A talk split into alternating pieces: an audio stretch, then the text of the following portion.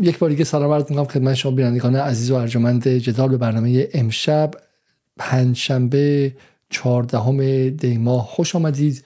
یک بار دیگر تسلیت عرض می‌کنم خدمت خانواده بازماندگان قربانیان عملیات تروریستی روز گذشته در کرمان و همینطور هم به همه مردم ایران که از این و از این جنایت تروریستی متاثر شدن و ناراحت غمگین و به شکلی به هر شکلی حالا متاثر شدن. و این حق مردمی که بالاخره از از دست رفتن امنیتشون نگران بشن و این به حق مهمی است.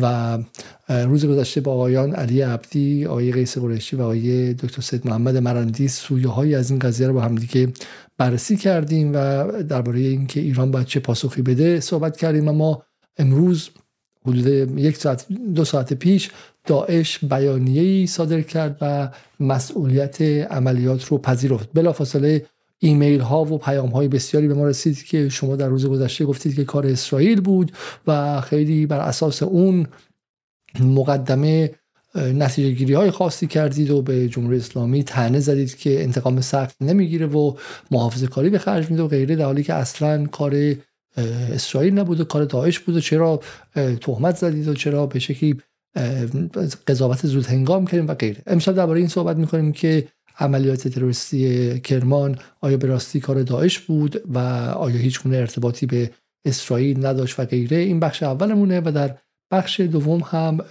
این رو مطرح می‌کنیم که پاسخ ایران چه باید باشد. این سوال مرکزی و محوری سیاسی در ایران امروز. ما معتقدیم این سوال تبعات گوناگونی در سویه اقتصادی سویه انتخابات آتی مجلس سویه رابطه دولت و ملت سویه بودن ما در مقام یک ملت تاریخی و در سیر حرکت تاریخی داره و بحثی است که باید واقعا بهش پرداخت و نباید فقط یک بار مطرح کرد و ازش ازش عبور کرد و اون رو هم مطرح می‌کنیم. و می‌پرسیم چه کسانی مانع از پاسخ سخت و سیلی سخت ایران شدند قبلا الان و آن چه نیروی در داخل استیت یا حکومت ایران که نمی‌گذاره که ایران در تمامیتش در مقام یک دولت ملت پاسخ بجا و مناسب رو بده و از داخل دستی که می‌خواد چک بزنه رو از داخل به عقب می‌کشه و این رو ما می‌خوایم امشب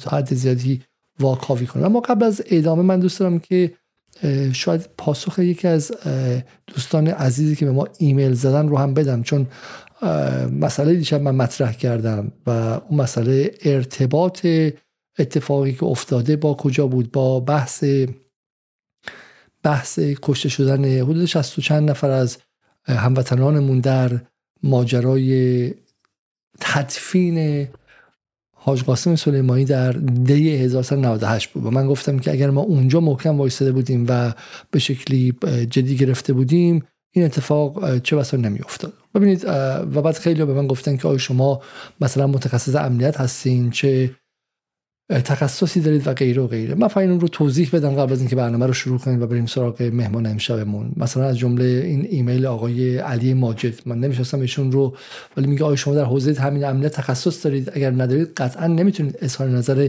طلبکارانه و شبه انگیز داشته باشید. علیرغم ارادتی که به شما دارم ولی این صحبت رو بوی بدی میده خواسته یا نخواسته.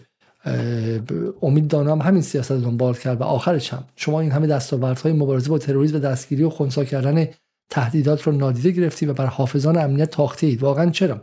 اینکه تراکم جمعیت در مراسم خاکسپاری را که حقیقتا نمی‌توان آن را کنترل کرد و باعث فوت چندین نفر می شود را مقصر نیروهای امنیتی می‌دانید و تقاضای برخورد می‌کنید. خب این یکی از به شکلی پاسخ بود و چندین و چند نفر دیگه برای من پیام فرستادن با ویکیپیدیای زیر دست و پاله شدن. استمپید هایی که در همه جای دنیا اتفاق میفته از بازی های ورزشی تا کنسرت های موسیقی و غیره و غیره. و من اینجا می‌خوام خیلی خیلی سریع و راحت به شما جواب بدم. اولا که یک چیزی رو اولا اولا که توصیه می‌کنم که در ابتدای ایمیلتون سلام کنید. این خیلی مهمه برای همه. من به همه سلام می‌کنم. شما به نظر من خوبه که برای شروع سلام کنید. و دوم که حالا خیلی از شما شاید مخاطبان این یا اون کانال بودید ولی من کارنامه سیاسی من, من دوستانم کارنامه سیاسی مشخصه و با این یا اون کانال دیگه هم ارتباطی ندارم و اینکه شما شبهه دارید و ندارید مسئله خودتونه. من ریشم در انقلاب اسلامی سال 57 شاید از شما بیشتر. من بیشتر مدعیم چون شما حداقل به بخش قدرت گرفته انقلاب مسلط هستید. و من به بخشی که حذف شده متعلقم. و من عمیقا صدای انقلابم خودم جایی که ازش میام و غیره. برای همین این که منو بخوام با کسی که به باستانگرایی متعلق بوده هپروتیات بوده و بعد می‌گفته که آقای خامنه‌ای شبیه داروش کبیره و شما کیف می‌کردید مقایسه نکنید. خب برای اینکه من مدعی انقلابم نه شما. من این گفتگوم رو با بخش های مذهبی متعلق به حکومت دارم می‌کنم. من انقلاب اسلامی هم. من چپ عدالتخواه ضد امپریالیستی که استقلال آزادی جمهوری اسلامی داره. شماها آزادی ندارید عدالت هم دیگه خیلی ندارید و حکومت پرستید مثل سلطنت طلب. و سلام سلطنت طلب با انقلاب اسلامی سال 50 ارتباط نداره چون معتقده که سلطنت مطلق است حکومت مطلق است. این ربطی به انقلاب نداره. انقلاب مال جمهوره. خب این نکته اول. ببخشید که اینقدر تون میگم. نکته دوم. ما در اینجا وای نستدیم که حرفهایی بزنیم که شما رو خوشحال کنیم. صدها کانال جمهوری اسلامی فقط سالی 8.5 میلیارد هزار میلیارد تومان پول صدا سیما می‌کنه که شما رو خوشحال کنه. به شما چیزی بگه که دوست دارید بشنوید. برید بریم گوش کنید. من نه یک ریال از جمهوری اسلامی نهادهاش این ور اون ور بودجه گرفتم نه چیزی خب؟ و همین من متعلق به شما نیستم. من متعلق به خودم به اون اعتقادی هستم که معتقدم ایده ریشه دار در انقلاب 57 و همین من به شما متعلق نیستم که حرفی بزنم که شما دوست داشته باشید. نکته سوم در اسرائیل یک سربازشون که گروگان گرفته شد شهر رو با آتیش زدن رفتن اونور اومدن. الان میگم ادعایی هستش که 600 700 نفرشون کشته شدن و دارن دنیا رو آتیش می‌زنن دارن نسل کشی می‌کنن و غیره. اینکه 60 چند نفر در کرمان کشته شدن و یک نفر از شما مدعیان اسم یک از اون قربانی ها رو نمی‌دونه این اسمش انقلاب کشور ایران نیستش. این این کشتن مردم و بیخیال بودنشه. خب حالا میگی که آقا در تصادف رانندگی هم آدم کشته میشن. خب میشن. خب بالاخره ما قراری که امنیت داشته باشیم چون جان ایرانی باید ارزشمند باشه. جان ایرانی یک نفرش هم با ارزشمند باشه. برای همین اون کسی که از این قضیه میپره برای اینکه یه دونه معاون رئیس پاسگاه شهرستان کوچیک جابجا نشه این به انقلاب ربطی نداره. یا اصلا هیچ ربطی نداره. و این فرهنگ باید عوض شه. این فرهنگ با عوض شه. و ما اینجا اومدیم که این فرهنگ عوض شه. در ایران نقد کلیت یک نظام ما میگیم در سیر تاریخی خودش ما ازش دفاع می‌کنیم. این نظام امنیت 85 میلیون ایرانی تامین کرده. این نظام تاریخ داره استقلال داره داره در منطقه علیه نیروی اهریمنی امپریالیسم آمریکا و استعمار اسرائیل میجنگه و غیره و ازش دفاع می‌کنیم. ولی اینکه شما این حرفا رو می‌زنید که نگذاری یک دونه معاون پاسگاه عوض شه. اگر به شما بود معاون اون پاسگاهی که در زاهدان آدم کشی کرد و هنوز سیستان بلوچستان مخشوشه و هنوز سیستان بلوچستان امنیت نداره سر جاش بود. صد نفر رو در امام نماز جمعه زاهدان کش و اگر نبود شخص آیت الله خامنه ای که با اردنگ اون فرد رو عوض کرد شما داشتین ازش دفاع می‌کردیم. برای همین اول برنامه. مالکش ها مدافعان وضع موجود کسانی که هر گونه نقد رو بر هر عنصری در داخل حکومت ایران ممنوع می‌کنن جاشون کانال های سلطنت طلب اونوره نه کانال متعلق به انقلاب. برای همین نقدتون رو من به هیچ وجه نمیپذیرم. در اون اتفاق در کرمان 60 خورده آدم بیگناه کشته شدن و یک روز عزای عمومی هم براشون اعلام نشد. یک روز عزای عمومی هم براشون اعلام نشد خب. برای اینکه چی؟ برای اینکه پاسپورت کانادایی نداشتن خب. پولدار بالا شهری هم نبودن. اگر اطرافیان یکی از وزرا اینها بودن براشون اتفاق متفاوتی میافتاد و ما این رو نمیپذیریم. این عدالت برآمده از انقلاب نیست. حالا خودتون به در و دیوار بزنید. هر شبهه هم که خواستید بر من علی علیزاده وارد کنید خب. این نکته اول. بریم سراغ برنامه امشب با همکارم خانم پریسا نصرآبادی. سلام خانم نصرآبادی. شبتون بخیر و خوش آمدید. سلام آقای علیزاده به شما و به همه بینندگان عزیز جدال که الان یا بعدا برنامه ما رو تماشا می‌کنن یا میشنون سلام می‌کنم و به همه هموطنان عزیزمون به ویژه به خانواده شهدای حادثه تروریستی دیروز در مقبره سردار سلیمانی تسلیت میگم. اتفاق بسیار دردناک تلخ و یک فاجعه ملی برای همه ما بود. بسیار خوب. خب خانم نصر بریم سراغ ماجرایی که از دیروز تا به حال اتفاق افتاد و شما برنامه دیروز رو هم دیدید و بریم ببینیم که چه اتفاق افتاد. خب به وهله اول اگه اجازه بدید با بیانیه داعش شروع کنیم. و اینکه داعش فکر کنم حدودا یک دو ساعت پیش این بیانیه رو داد و بعد نیست که اول بیانیه رو بخونیم. و بعد بیام سراغ بقیه بقیه ماجرا. خب اول از همه این توییت ترور آلارم منتشر شد. درسته؟ حدودا ساعت 3 و 24 دقیقه به وقت مطمئن به وقت ما در غرب بود یا وقت شما در شرق. ولی اول از همه این منتشر شد و بعد رفتیم روی و بعد یک فایل صوتی اومدش بیرون. درسته که شما فایل صوتی رو گوش کردین.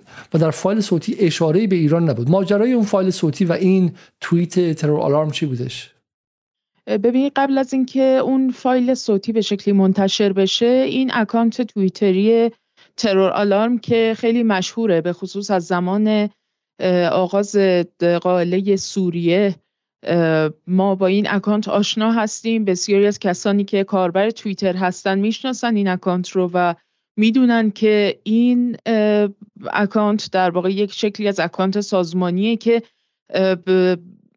بسیار زن اون میره که متصل باشه به موساد یا دیگر سرویس های اطلاعاتی امنیتی به خصوص اسرائیل. چرا که در انتشار برخی از اخبار حساس در مواقعی بسیار پیش دستی می‌کنه. از یک سمت و از طرفی هم با انتشار برخی اخباری که چندان صحت و سقم ندارن یا به شکلی اطلاعات مغلوط یا به شکلی میشه گفت در واقع حاوی اطلاعات نادرست هستن سعی می‌کنه که افکار عمومی رو جهت بده. حول اتفاقات و وقایعی که بسیار حساس هستند از جمله برخی عملیات های نظامی امنیتی و همینطور اتفاقات و حوادث تروریستی که در منطقه ما به ویژه اتفاق میفته خب بعد از این چه اتفاقی افتاد؟ ولی ولی در اون در اون فایل صوتی اشاره به ایران نشده بود درسته؟ نه اصلا هیچ اشاره ای به حادثه دیروز حادثه تروریستی در کرمان نشده بود. اون فایل صوتی رو در واقع به نوعی میشه گفت اون کسی که حالا جز رهبری داعش رو بر عهده داره بیانیه ای از سمت او بود. چون داعش در واقع الان در یک وضعیتیه که بی در کجا و نادر کجاست. یعنی شما نمی‌دونید که اصلا این در واقع این جریان این گروه این تشکیلات کجا مستقر هستن در چه سرزمینی هستن یا چه ولایتی قول خودشون هستن و اساسا تشکیلاتی که بشه اون رو رصد کرد یا در واقع جای معینی داشته باشند که بهشون رهگیری کرد وجود نداره. دو اکانت در واقع تلگرامی دارن یکی ناشر نیوز هست و یکی هم الاعماق که در اولی عمدتا بیانیه ها و سخنان رهبرانشون رو منتشر می‌کنن و در دومی اعلامیه ها بیانیه ها و یک سری اخبار مرتبط رو. که ابتدا اون فایل صوتی در ناشر نیوز منتشر شد که در اون هیچ اشاره به حادثه دیروز نشده بود و در فاصله کمی یعنی بعد از اینکه به خصوص بسیاری در مورد این قضیه داشتن صحبت می‌کردن که اساسا این چه ربطی داره؟ یعنی اول خبر اومد که داعش بر عهده گرفته. حادثه تروریستی دیروز رو و بعد از مدت کمی با توجه به اینکه دی گوش داده بودن اون فایل رو و به حال منتشر شد و گفته شد که هیچ هیچ ربطی به واقعی دیروز نداشت و عمدتا حول مبارزه با مشرکان یا کفار یا یهودیان و به شکلی حکم قتال یا در واقع کشتن یهودیان در اقصا نقاط به ویژه در اروپا و آمریکا بود. به نوعی یک شکلی از حالا یک فتوایی میشه گفت به یک معنی. و از این نظر مدت زمانی طول کشید تا بیانیه در واقع الاعماق بیاد بیرون که در اون دیگه به سراحت به اون حادثه تروریستی کرمان اشاره کرده. و حالا می‌خواید شما بخونید متن بیانیه داعش رو؟ یا من بخونم؟ من متن رو اینجا دارم به زبان عربی فکر کنم. بله بله من متن برای شما باز می‌کنم. شما بفرمایید بخونید. در واقع این بیانیه بیانیه کوتاهی هم بود که در اون اشاره می‌کنه میگه که از به حضورتون دو مجاهد ما عمر الموحد و سیف الله مجاهد در یک قضوه که اسمش رو گذاشتن و ما قلو لهم من یفهم به سوی به یک به یک سمت خیلی به سمت در واقع یک هدف بزرگی حرکت کردند و در مثلا تجمع شیعیان مشرک در کنار مزار فرمانده کشته شده خودشون قاسم سلیمانی در شهر کرمان در جنوب ایران کمربندهای انفجاری خودشون رو در بین جمعیت منفجر کردند و بیش از 300 نفر از شیعیان مشرک رو کشته و زخمی کردند.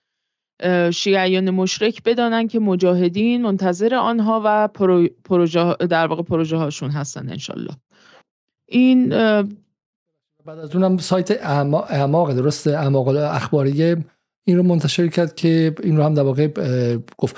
دو تا نکته که در مورد این بیانیه بودی که این که داعش همیشه از ولایت خراسان استفاده می‌کنه ولی این بار به ایران مثل اینکه اشاره کرده درسته؟ بله دقیقا. معمولا با اسم ولایات و اینها استفاده می‌کنه برای اینکه اشاره بکنه ولی کن این بار مشخصا از ایران اسم برده. بسیار خوب. و خب ما در مورد این بیانیه به ما چه چیزی میگه؟ من با یکی از خبرنگاران صحبت می‌کردم گوش که داعش همیشه این کار می‌کنه ابتدا در اون به شکلی در اون سایت صحبت می‌کنه و بعد در اعماق به صورت مفصلتر میاد و حرفاش رو می‌زنه و همه نشانه هم تایید می‌کنه که حداقل در سطح عملیاتی کار داعش بوده به وجه اینکه تایید شده که عملیات انتحاری بوده. یعنی همین الان ایران هم اعلام کرده که حداقل ماشین یک از ماشین ها انتحاری بوده در مورد دومی دارن هنوز تحقیق می‌کنن. تا لحظه ای که من داشتم میخوندم هنوز به نتیجه نرسیدن که دومی هم انفجار در از داخل ماشین بوده یا نه. اما میگن که شیوه کارشون همیشه اینطوری بوده که مؤسسه الفرقان موازه و خبرهای مهم و سخنرانی رو نشر می‌کنه. اعماق و مابقی خبر حملات رو درسته؟ و این خیلی چیز عجیبی نبود. اما آیا این برای ما ثابت می‌کنه که کار داعش بوده یا نه؟ واقعیتش اینه که نه. یعنی بر حال این یک مسئله که ما الان داریم در موردش حرف می‌زنیم. بر مبنای مجموعی از در واقع اطلاعات و یک سری شواهدی که ما در واقع چون ما دسترسی های امنیتی اطلاعاتی نداریم و یا شاید هنوز برای خود دستگاهی امنیت، امنیتی اطلاعاتی ایران هم دقیقا هنوز مسجل نشده باشه این مسئله. برای ما که دیگه به طریق اولا چنین دسترسی هایی وجود نداره و در نتیجه ما صرفا تحلیل خودمون رو بر مبنای شرایط کنونی یعنی وضعیت منطقه و رویارویی ها و درگیری هایی که الان در منطقه در جریانه از یک سو و از طرف دیگه بر مبنای سنت عملکرد داعش و جریانات مشابه اینها در واقع بر مبنای اونها میایم و این قضیه رو تحلیل می‌کنیم و ممکنه که به حال اختلاف نظرهایی در این تحلیل ها هم وجود داشته باشه.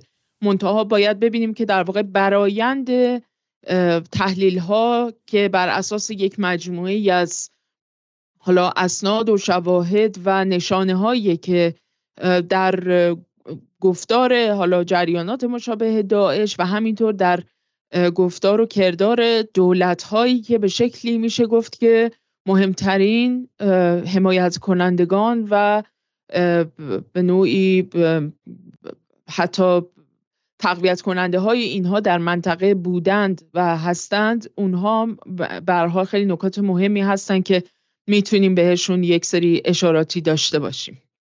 اما برگردیم سر بحث اصلی. خیلی گفتن که آقا این شما آیه علی عبدی آیه بازرگانی که اون متنشو خوندی اون آیه به شکلی قریشی خود آقای مرندی روز قبلش آقای همه انگوششون روی اتهام اسرائیل بود و اینکه اسرائیل و الان این بیانیه داعش به ما میگه که حداقل در سطح عملیات و در سطح اجرا این رفتی به اسرائیل نداشته. درسته؟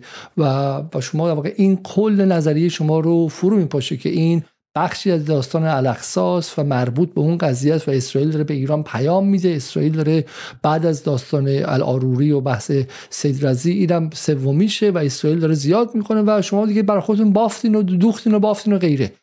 آیا این یک هم زمانی بوده یک کوئنسیدنس بوده این یک تصادف بوده اینکه آقا بالاخره سالگرد قاسم سلیمانی که داعش هم ازش نفرت داره به دلایل دیگری و این هم بالا بالاخره هم زمانی داشته. ممکنه که اسرائیل هم از این سود ببره ممکنه که اسرائیل هم از اینکه امنیت ایران کمتر شه سود ببره. اما دلیلی در اینکه اسرائیل شخصا این رو انجام داده و دستور داده و واسه ایران قدردانی کشی کرده نداره. به این نشون که یک اسرائیل اگر کاری کنه میاد افراد به شکلی مشخص و معروف رو می‌زنه. دو اگر بکنه میاد و من نشانهایی که میگم مستقیم به هدف می‌زنه. نمیاد مهرهای بی ارزش و بیفایده رو بزنه مثل شهروندان عادی انکار نمی‌کنه بعد از ترور و اثر عقده گشایی هم می‌زنه چون آدم ها براش مشکل ساز شدن و اهمیت استراتژیک براش دارن. خب و اینها توی این فاجعه کرمان نبود و به عبارتی نمی‌تونه کار اسرائیل باشه. و اگه اجازه بدیم از من یک ویدیویی ما از یکی از این شخصیت های آمریکایی دیدیم که شاید بد نباشه که این رو هم من برای شما پخش کنم و اون هم حالا حرفش همینه. و بعد برگردیم به بقیه برنامه. خب من ویدیو رو پیدا کنم و این رو با هم دیگه ما ببینیم و از مخاطبانم می‌خوام که به دلایل یک اشتباهی که ما امروز کردیم و یک ویدیویی که نباید میذاشتیم رو گذاشتیم یوتیوب ما رو داره محدود می‌کنه و همین تقاضا می‌کنم که برنامه رو حتما لایک کنید که همین الان هم به شکلی ویدیو محدود شده. همین الان این لایو ما تو همین لحظه محدود شده به خاطر ویدیویی که ما امروز گذاشتیم خب بریم و این رو ببینیم I do believe that Tehran believes that Israel had nothing to do with us, even though they're saying that they believe somehow فکر می کنم تهران به خوبی می‌داند که چنین کاری ربطی به اسرائیل ندارد. هرچند اسرائیل را مسئول معرفی می کند اسرائیل به این شکل غیر نظامیان را هدف قرار نمی دهد البته وقتی در غزه در جستجوی تروریست های حماس هستند یا در سوریه دنبال مهرهای ارشد سپاه پاسداران هستند یا به دنبال رهبران حماس در لبنان هستند مواردی از تلفات موازی روی می دهد اما باید گفت حمله اخیری که انجام شد هیچ تلفاتی نداشت و فقط یک مهره حماس بود که کشته در مورد حمله امروز در ایران می توانم بگویم شاید کار یک گروه تروریستی بومی یا یک حمله از سوی داعش یا از سوی کسی باشد که می‌خواهد خشونت گسترده شود و یا حتی رژیم اجازه انجام چنین حمله داده تا حمایت مردم ایران از حکومت را به دست آورد. و تخصم علیه اسرائیل را بالا ببرد. به طور قاطع نمی‌دانیم کار چه گروه یا کسی بوده ولی ربطی به اسرائیل ندارد. بیشتر یک گروه محلی است یا حتی ممکن است از سوی جدایی طلبان یا مجاهدین خلق باشد ولی هنوز مشخص نیست. حالا جالبه که مجاهدین خلق رو میپذیره و حالا اگه اونها باشن خب بالاخره ارتباطشون به اسرائیل خیلی خیلی واضح و مشخصه. ولی ولی بازم میگه که این نمی‌تونه کار به شکلی اسرائیل باشه و غیره. خب، من این ببندم. ببخشید. خب خب این رو این رو ما دیدیم از مایکل پروجنت کارشناس ارشد خاورمیانه در مؤسسه هاتسون و حالا این المان هایی که این مطرح کرد رو هم از صبح در سطح رسانه‌ای پخش کردن. دیگه ایده گفتن این کار خودشون بوده جمهوری اسلامی می‌خواد احساس و ایجاد وحشت کنه. ایده دیگه گفتن که آقا بالاخره تو اینجا ده ها گروه مختلف هستن چرا به اسرائیل داره؟ الان هم که دیگه این بیانیه از ناکجا و آباد اومد دیگه بالاخره برای همه جشن گرفته شد که و که آقا بس کار اسرائیل نبوده و خب این این قضیه در داخل هم طرفدارانی داره دیگه. ادعی که نمی‌خوان تنه زیاد شه و نگران قرار گرفتن سایه جنگ بر سر ایران هستن و همون چیزایی که ما می‌دونیم و اینها دیگه. یعنی به دنبال اینکه مشغول مقاومت زدایی هستن به قول آیه علی عبدی. اونها هم بلافاصله از داخل اومدن. برای همین طرفداران این نظریه که کار داعش بوده و کار اسرائیل نبوده خیلی بیشتر از طرف مقابله. یعنی هم آمریکایی‌ها میگن کار داعش بوده هم خود اسرائیل میگن کار داعش بوده هم اروپایی‌ها دارن میگن کار داعش بوده. هم اپوزیسیون داره میگه کار داعش بوده و هم بخش از نیروهای غربگرا در داخل و اونهایی که و اونهایی که می‌خوان بگن که شکلی حالا من یه ویدیو دیگه دارم اینم برای شما شاید جالب باشه. اینا همه دیگه همه دیگه این ویدیو رو از صبح احتمالاً دیدن. حالا شما بفرمایید خانم نصرآبادی تو من این ویدیو دوم به شما من دو تا نکته می‌خواستم بگم پیش از اینکه حالا ویدیوهای دیگر رو نشون بدیم. و اونم اینه که در واکنش ها و موزگیری هایی که ما از سمت مقامات سیاسی و همینطور تحلیلگران و استراتژیست های آمریکایی به ویژه شاهد بودیم از دیروز دو محور خیلی پررنگه در صحبت هاشون محور اول اینه که با قاطعیت میگن که کار اسرائیل نبوده. یعنی من خودم شخصا به خاطر نمیارم که در وقایع مشابهی در اقدامات تروریستی که به حال یکی دوتا نبوده که رژیم اسرائیل انجام داده باشه. چه علیه ایران چه علیه دیگر دولت و کشورهای منطقه. به هیچ وجه آمریکایی‌ها به این شکل خودشون رو وارد معرکه نمی‌کردن که اصرار بورزن به این قضیه که این کار اسرائیل نبوده. بنابراین این اصرار از دیروز شروع شد و به شکل خیلی عجیبی و با یک بسامد بسیار قابل توجهی در صحبت‌های مجموعه ای از مقامات سیاسی کسانی که حالا از سخنگوی وزارت خارجه گرفته تا جان کربی تا نمی‌دونم باقی چهره ها و مقامات سیاسی و حتی کسانی که خواستن اسمشون هم به میون نیاد چون یک سری اطلاعات در واقع محرمانه ای داشتن و به رسانه ها انتقال داده بودن اصرار دارن که کار اسرائیل نیست. و نکته جالب دیگه که من در رویترز دیدم دیروز این بود که پیش از این که چنین بیانیه از سمت داعش بیاد بیرون یا اینکه اساسا زن و گمان ها نسبت به اینکه حالا مثلا یک گروهی شبیه داعش ممکنه که این عملیات تروریستی رو انجام داده باشه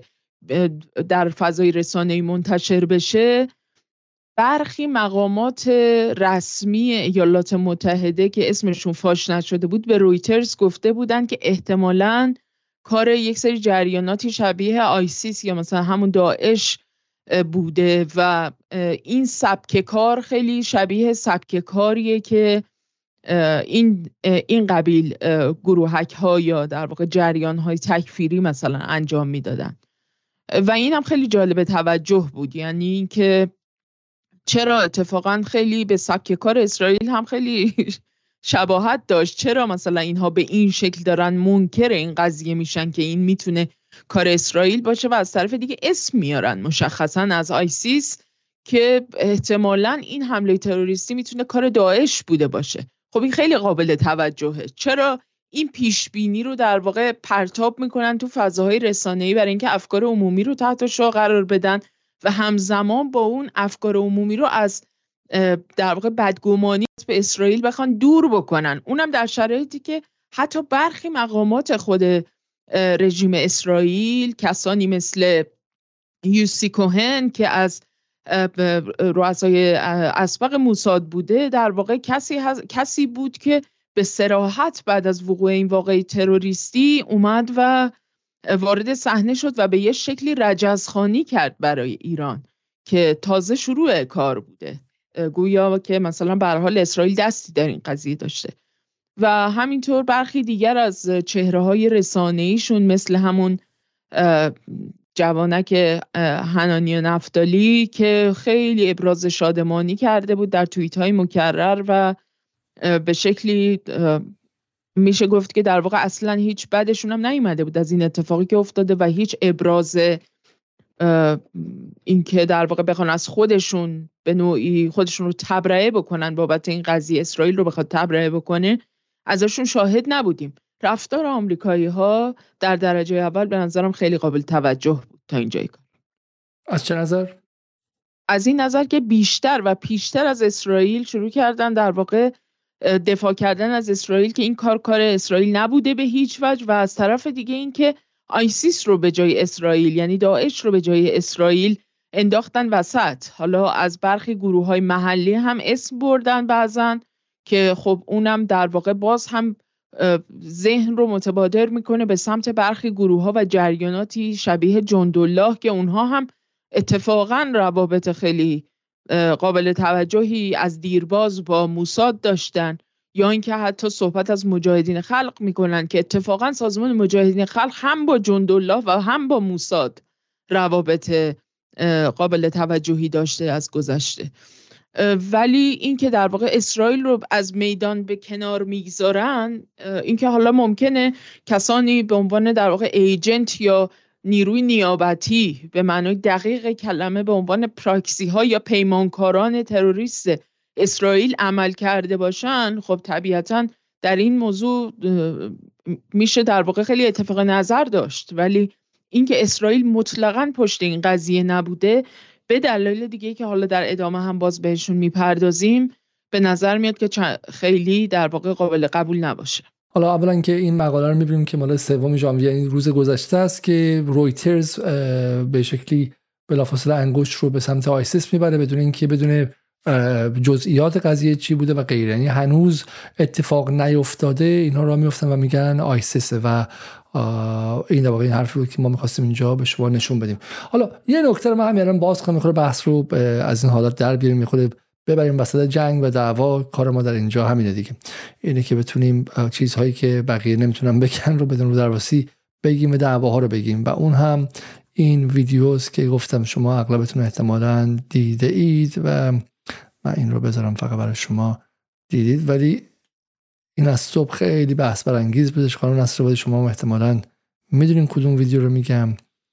من فقط به شما بگم که چرا بعد وقتی ما این برنامه‌مون طول می‌کشه من دنبالش می‌کردم. یکی از دوستانی که یکی از برنامه های شبیه این برنامه رو که هر روز در مورد فلسطین هست رو میگذرونه به من گفتش که ما 14 نفر هستیم در مورد این برنامه و من یه نفر دارم برنامه رو اداره می‌کنم. برای خورده بعض وقتا دانلود کردن همزمان و پیدا کردن ویدیو و آپلود کردن شاید طول بکشه. خب این رو از من ببخشید شما که و بیام اینجا. این بحث رو من می‌خوام اینجا باز کنم.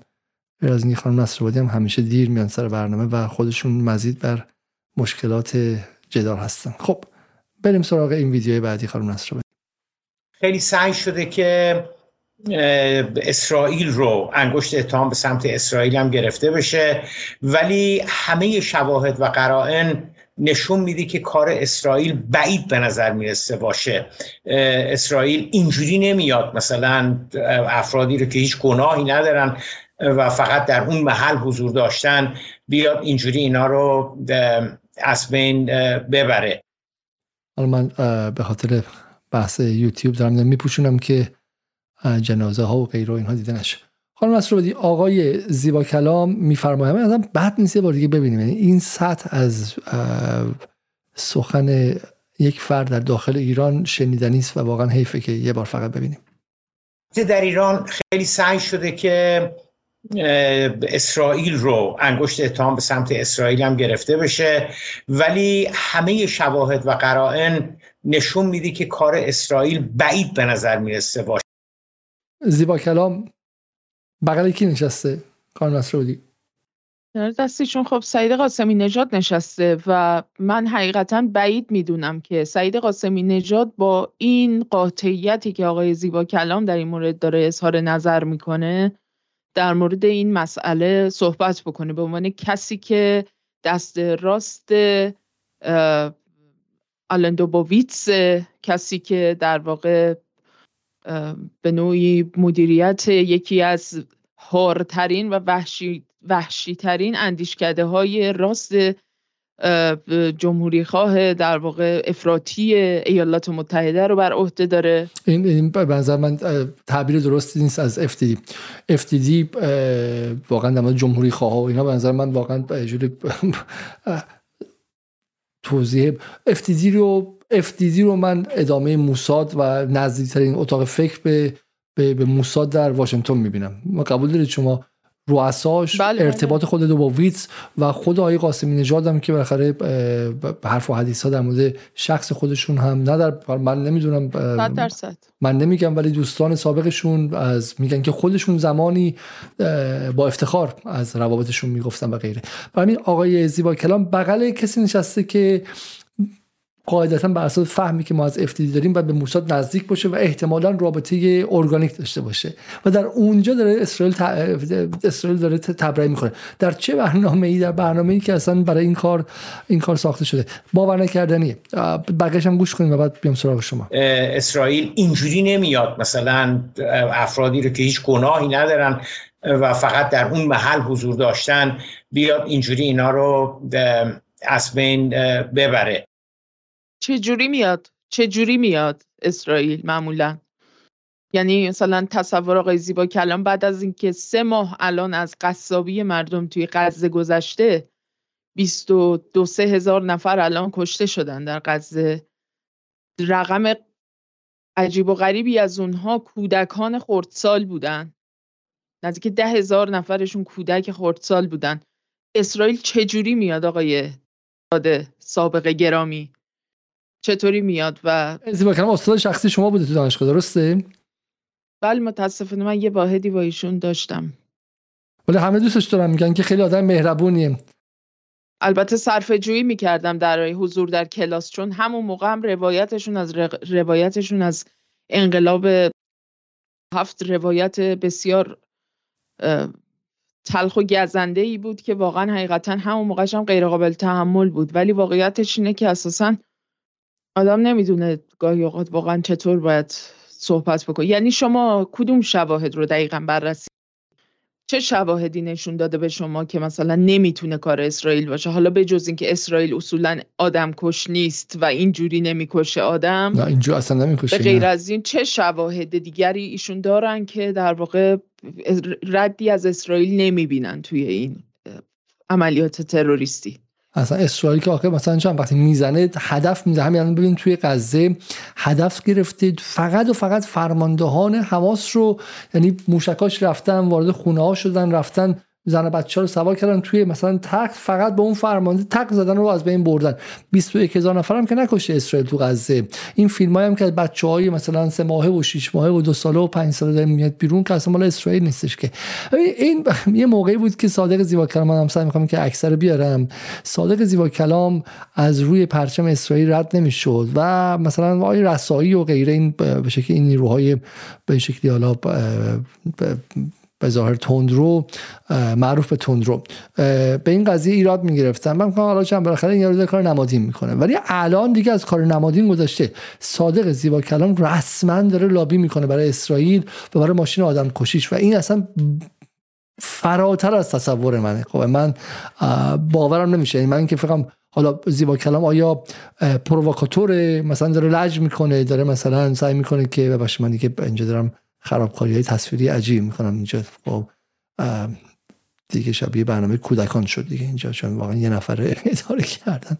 خب داره مثلا پرووک می‌کنه داره تحریک می‌کنه داره بازی می‌کنه یا اینکه نه. ولی این دیگه اصلا این موضوع دیگه یعنی رسما در شبی که در روز قبل قبل گفته که آقا حتی اگر اعضای جمهوری اسلامی باشن نکشیدشون که واقعا حرف اینقدر حرف کثیف و ترسناکیه که ما دیروز بهش رسیدیم. ولی اینکه بلافاصله بعدش میاد میگه تبرئه می‌کنه. تبرئه می‌کنه که اسرائیل نبوده. خب این اصلا با چه منطقیه؟ در حالی که جمهوری اسلامی بالاخره به عنوان یه نهاد امنیتی داره اونا باید تصمیم بگیرن اونا باید اطلاعات بدن. حالا ممکنه ما بهشون اعتماد نداشته باشیم ولی باید بیان دو نفر بگیرن ببینیم کیا بودن به کجا وصلن. یه هفته دو هفته یه ماه دو ماه. صادق زیبا چه مثل اینکه من بعد از بلافاصله در روز 11 سپتامبر بیام بگم این کار مثلا چه می‌دونم مسلمان نبوده. خب، کار اونا نبوده. این بعد این کار کی بوده. خب منو شق شقه می‌کنن تو آمریکا. برای این هم نکته دیگه. برای همین چی داریم میگیم ما. از صبح امروز ماشین یا حتی به قول خانم مسروبادی از اون برنامه از اون مقاله رویترز از دیروز بلافاصله بعد از عملیات تروریستی ماشین تبرئه اسرائیل شروع شد و اینکه من نبودم من نبودم من نبودم. خب اگرچه اگرچه الان من به شما چیزی نشون بدم یه مقدار بعضی وقتا در جاهایی اختلاط و میدون گیجی هم بود البته. خب یعنی بعضی نمی‌دونستن بعد چی کار کنن. و این الگوریتم به این شکل بود که اول ما میگیم چقدر خوب شد. اگر دیدیم که نه اگه اسرائیل زد خب میگیم که خوردین و خاک بر سرتون رو نتونستین انتقام بگیرید و غیره. اگه دیدیم که نه بعدا اسرائیل دید که هزینهش زیاده و پاس داد به یکی دیگه اون موقع ما از زیرش در میریم. این یاد چی میندازه شما رو؟ این منو یاد حمله به بیمارستان الاهلی میندازه که حنانیا نفتالی بلافاصله گفت زدیم و خوردین و حالتون گرفته شد. ببینید بعد که دیدن اوه اوه اوه دنیا داره منفجر میشه از عصبانیت و بر اساس منابعی که نیویورک, نیویورک تایمز پریروز منتشر کرده بود در داخل دفتر آقای بایدن بحث این بود که من شما نباید سفر کنی. اغلب ایدها و مشاورین و هم مشاورین و منشی ها و دست دستیاران بایدن گفته بودن که آقا اگر این, این خیلی اوضاع خراب می‌کنه باعث نفرت تمام منطقه از ما میشه. و بعد بلافاصله یه ساعت بعدش اسرائیل گفت که نه ما نبودیم. حماس بود. خب حالا اینجا شما ببین کار نصر این هم جز مثلا افرادی که همهوشیه که بنده خدا دیروز گفتش که برای غذای نظری و شربت بری ولی انتقام سخت نصیبت شه. ها ها ها ها. زرش انتقام سخت از مردم کتلت. خب امروز که دید اوضاع خیلی خرابه و ارباب و کارفرمام گفتش آقا مثلا نمی‌خوام اینو به عهده بگیرم اومد چی گفتش؟ گفت ثروت مردم. خودش این رو هم کد کرده زیرشا ثروت مردم رو به یغما بردید اونا رو به روزگاری رسوندید که برای شربت صف می‌کشن. از صف کشیدن اونها سو استفاده تبلیغاتی می‌کنید. دست آخر هم جونشون رو می‌گیرید. نفرین به شما. ارزش ار کن. یعنی خیلی جالبه که دیروز تا امروز موضع 180 درجه عوض شده درسته؟ و این به نظر من تقریبا نماد اینه که این بیانیه داعش من نمیگم کار اسرائیل 100 درصد یا نیست یا فلان اینا ولی می‌خوام بگم این بیانیه داعش ارزش اطلاعاتیش تقریبا صفره. تقریبا صفره. چون ما توی ماشین آدم کشی اسرائیل دیدیم که هر غلطی خواسته کرده اگر باعث وحشت طرف مقابل بوده گفته من زدم از این بیشترم می‌زنم. اگه دیده باعث نفرت خیلی زیاد جامعه جهانی بوده عقب کشیده گفته من نبودم. کی بود؟ کی بود؟ من نبودم. درسته خانم نصرآبادی؟ بله دقیقا. خب بریم سراغ بریم سراغ چی الان؟ خب اگه اجازه بدیم من یه نگاه بکنم به اون نه نه نه. نه من داشتم در واقع اون سیر بحثایی که می‌خوایم راجبشون صحبت بکنیم اون سرفصل و اینا رو داشتم بهش نگاه, نگاه می‌کردم. ببینید در مورد اینکه چرا این عملیات دیروز به نظر می‌رسه که در واقع عملیات کار داعش نبوده یعنی کاری عملیاتی نبوده که طراحی و ابتکارش بر عهده داعش بوده باشه و حتی اگر کسانی که حالا منتصب به این گروه هستن اگر واقعا هنوز وجود خارجی در اطراف داشته باشه کسانی بوده باشن که این عملیات رو جلو برده باشن پیش برده باشن خب اما طراحی اصلی و اون در واقع کسی که در واقع اون جریان یا اون دولت یا اون ایجنت اصلی عامل اصلی که در سایه این عملیات تروریستی قرار داشته قطعا یک جریان در واقع سابقه دار در این, در این قبیل امور که هیچ دولتی در واقع صلاحیت بیشتری برای کاندیدا شدن توی این در واقع قضیه رو نداره به اندازه اسرائیل و قطعا اسرائیل پشت این داستان بوده. حالا چه با واسطه چه بی واسطه. و بر حال در مورد این قضیه که داعش چقدر حالا درسته داعش ممکنه که به دلیل کینه و نفرتی که از سردار سلیمانی داشته کسی که به عنوان نابود کننده و محو کننده داعش از منطقه ما شناخته می شده و قهرمان مردمان بسیاری در کشورهای مختلف این منطقه بوده ازش کینه داشته باشن و بخوان که در سالگرد شهادت این فرد بخوان که در واقع انتقامی بگیرن که همزمان هم یک پیغامی دهنکجی کرده باشن نسبت به فرمانده بنبر مقاومت و همینطور به هر حال یک ضربه زده باشن به قول خودشون به شیعیان مشرک.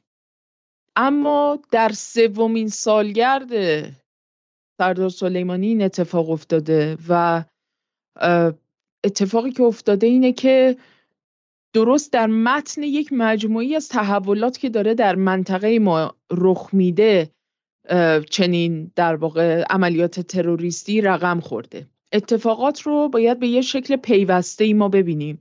من می‌دونم که به حال در برنامه های گذشته مهمانان دیگر جدال در مورد این مسائل قطعا خیلی دقیقتر و با تفصیل بیشتری صحبت کردن.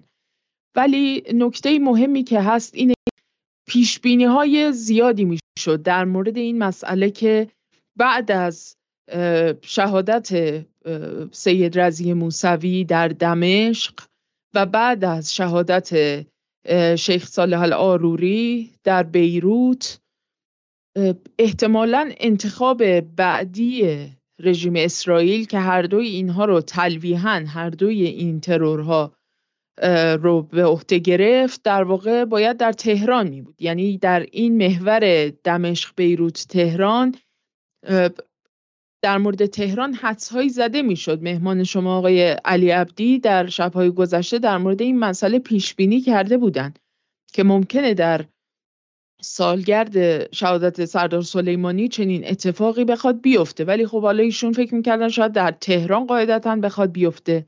ولی این اتفاق در کرمان افتاد. برای اینکه احتمالا یه سطحی از قافلگیری رو هم به همراه داشته باشه. چون بر مبنای حدس و گمانهایی که زده می‌شد این احتمال می‌رفت که احتمالا خب نیروهای امنیتی هم ممکنه تمرکز خودشون رو برای مراسمی که در تهران قرار بود برگزار بشه احتمالا مجتمع کردن و متمرکز کرده بودن و از این جهت نمی‌دونم تا چه حدی میشه در مورد قصور یا تقصیر در واقع تمهیداتی که باید به لحاظ امنیتی در کرمان برای مراسم شهید سلیمانی اندیشیده می شده میشه صحبت کرد. من صلاحیتش رو ندارم در این مورد صحبت بکنم. قطعا در یک سطح دیگری این مسئله بهش رسیدگی خواهد شد.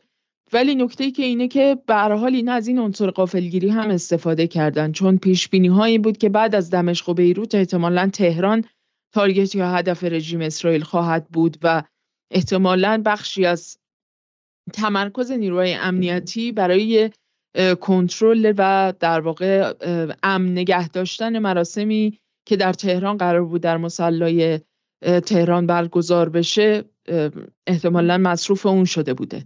بنابراین اونها اومدن و از کرمان رو محلی برای انجام این عملیات تروریستی انتخاب کردن. نکته دیگه که برای انتخاب کرمان میشه قابل توجه باشه صرف نظر از این, که اونجا مزار شهید سلیمانی بوده اینه که ببینید ما الان یکی از کانونهای ناامنی در مرزهای کشورمون در مرزهای جنوب شرقی ما هست. ما در سال گذشته یعنی در قائله زن زندگی آزادی شاهد این قضیه بودیم که محورهای مختلفی داشتن فعال می شدن یعنی در مرزهای ایران تلاش شده بود برای اینکه این کانونهای بیثباتی و ایجاد ناامنی در چندین نقطه به شکل همزمان فعال بشه و این باعث بشه که دامن زده بشه به آشوبها و التهاباتی که در کشور در جریانه. خب در شرایط کنونی ما الان در وضعیتی هستیم که یکی از این کانونهای بیثباتی در مرز ما با در مرزهای شمال غربی ما با کشور آذربایجان بود که به ویژه تحت شعاع قائله قراباق قرار گرفته بود و حتی این نگرانی وجود داشت برای اینکه شاید این بحران تبدیل بشه به یک تنش نظامی و وضعیت رو خیلی امنیتی بکنه و به لحاظ نظامی به شکلی تصادم های بین ایران و آذربایجان به وجود بیاد که این باعث بشه عملا مرزهای شمال غربی ما با توجه به تحرکاتی که از سمت جریاناتی که در داخل ایران موسوم به جریانات پانتورکیستی هستند و گرایشات جدایی طلبانه دارن از یک سمت و با توجه به اینکه اسرائیل هم در آذربایجان سرمایه گذاری های قابل توجهی کرده بود برای ناامنسازی مرزهای ایران این اتفاق ممکن بود که در واقع به یک نقطه نگران کننده و خطرناکی برسه که عملا با توجه به مذاکرات دیپلماتیک و تلاش هایی که داشت صورت می گرفت خوشبختانه این بحران مرتفع شد و درست در همون یکی دو هفته اول بعد از عملیات طوفان الاقصا بود که بین ایران و علیوف رژیم باکو یک مجموعی از توافقها و تفاهمنامه ها امضا شد برای اینکه به هر حال این وضعیت تبدیل به یک بحران نشه و در واقع وضعیت کاملا رفت به سمت آرام شدن که دستاورد قابل توجهی بود که متاسفانه در به هر حال در تحت شعاع اتفاقاتی که در غزه افتاد و نبرد غزه قرار گرفت و خیلی بهش پرداخته نشد. اما نکته مهم دیگه هم این بود که خود علیوف هم بعد از عملیات طوفان الاقصا عملا متوجه شد که گذاشتن تمام تخم مرخاش در سبد اسرائیل و اتکا کردن به این رژیم برای اینکه به لحاظ امنیتی نظامی بخواد کمک بکنه به رژیم باکو تلاش مذبوحانه چون عملا عملیات طوفان الاقصا هر گونه توهمی نسبت به این که رژیم اسرائیل این توان رو داره که از عهده حفظ امنیت خودش بر بیاد به شکلی این توهم ها رو به طور کلی از بین برد و این مسئله روشن شد که اسرائیل بدون کمک های بیشاعبه ایالات متحده و باقی کشورهای بلوک غرب یا همون غرب جمعی. عملا توان این که بتونه حیات خودش رو حفظ بکنه رو نداره و علیوف از این نظر ترغیب شد که در واقع این قائله رو بخوابونه. در نتیجه ما از این بحران عبور کردیم و در واقع خوشبختانه مرزهای شمال غرب ما آروم شد. از طرف دیگه در مرزهای غربی ما با توجه به مرز طولانی که ما با کشور عراق داشتیم و به خصوص با منطقه‌ای که در واقع کردستان عراق بود و در اون گروه های مختلف جریانات و گروه ها و گروه های سیاسی و احزاب مختلف کرد در منطقه کردستان عراق در اون کناره ای که در واقع بسیار نزدیک بود به مرز ایران مستقر بودند بسیاری از اونها در سال گذشته درگیر بر حال ایجاد ناامنی در مرزهای ایران بودند و با توجه به رابطه نزدیکی که این احزاب هم با اسرائیل داشتند اغلبشون رابطه بسیار نزدیکی با اسرائیل داشتند و دارند. به هر حال عملا میشه گفت که کردستان عراق تبدیل شده بود به جولانگاهی برای اسرائیل برای اینکه ایران رو از سمت مرزهای غربی خودش هم به شکلی ناامن بکنه. و با توجه به گفتگوهای بسیار مسررانه و جدی که بین ایران و بغداد تهران و بغداد در رد و بدل شد و حتی در مورد بحث دیوار کشی در محدوده مرزها صحبت هایی به میان اومد و با توجه به دخالتگری هایی که این احزاب و گروه ها در مناطق کردنشین ایران صورت می‌دادند و ایران در چندین مرحله پاسخهای بسیار جدی با حملات موشکی و پهپادی بهشون پاسخهای خیلی جدی داد و در واقع تهدیدهای اونها رو خونسا کرد. نهایتا گفتگوهای ایران و عراق هم به این نتیجه رسید که در واقع این جریانات و گروه های کرد اردوگاهاشون جمع بشه از اون منطقه و از نزدیکی مرزهای ایران به شکلی تبعید بشن به استان الانبار در جنوب غربی عراق حدودا. و به این ترتیب عملا ناامنی که در مرزهای غربی ایران بود هم مرتفع شد. میمونه مرزهای جنوب شرقی ما که همچنان ملتهب. ما متاسفانه شاهد این هستیم که دائما اتفاقاتی میفته وقایعی رخ میده درگیری های مسلحانه عملیات های تروریستی و مسائلی وجود داره که به حال هنوز حل نشده بین ایران و به خصوص با همسایه جنوب شرق خودش پاکستان که در واقع در منطقه ملتهب بلوچستان ایران و بلوچستان پاکستان به شکلی محل جولانگاه بخشی از این جریانات شده که جندالله مهمترین اونها هستش که به نوعی حالا در شاخه ای که در ایران فعالتر هستش جیش العدل یا همون جیش الظلم ازش اسم برده میشه. در واقع اینها کسانی هستند که به حال این کانون ناامنی رو دائما مشتعل می‌کنن و زنده نگه میدارن. خب این مسئله باعث شده که در واقع با توجه به روابط نزدیکی که تاریخا اسرائیل با جریانی مثل جندالله داشته با توجه به چند لایه بودن دستگاه اطلاعاتی امنیتی پاکستان و اینکه به شکل دو فاکتو در واقع به اینها به جندالله اجازه داده شده که در خاک پاکستان به هر حال مقری داشته باشه و در اونجا بتونن جولان بدن و از اونجا به شکلی هم مخل ایران باشن مخل امنیت ایران باشن و هم مخل امنیت افغانستان. یعنی مسئله ای که الان ایران با اون مواجه هستش مسئله که گریبانگیر افغانستان هم هست و اگر ایران مشابه در واقع اقدامات بسیار قابل توجهی که در پیگیری حالا چه به شکل دیپلماتیک چه با رایزنی های سیاسی امنیتی مختلفی که صورت داد چه در قائله آذربایجان و چه در با دولت عراق رو باید با دولت پاکستان هم در پیش بگیره. و به شکلی سعی بکنه که این مسئله مرزهای جنوب شرقی ایران رو هم تا حد زیادی ببره به سمت امن کردن. در غیر این صورت ما عملا در این منطقه با گروه ها و جریاناتی مواجه هستیم که رسما به شکل پراکسی های دولت های منحتی جریان دولت های تروریستی مثل اسرائیل عمل می‌کنن.